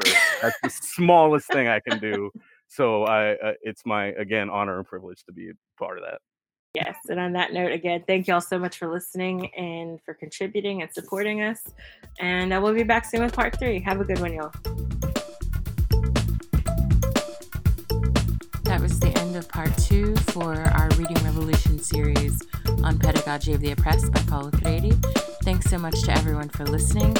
And uh, yeah, be sure to check us out on Twitter, Facebook, SoundCloud, Spreaker, iTunes, all of the great places where you can find podcasts and more information on the show. Also, be sure to visit our Patreon, and that's patreon.com slash leftpoc, and donate to support the show because as you know, if you've been listening, everything we post from the podcast to the content to uh, materials that you can read along with information about the people that we profile in the podcast, all of it you can find for free on the Patreon page. So your support really helps us in terms of keeping the show running. So be sure to add a dollar or more each month uh, to keep Left POC alive. Thanks so much again to everyone who listened and who supports, and have a good one.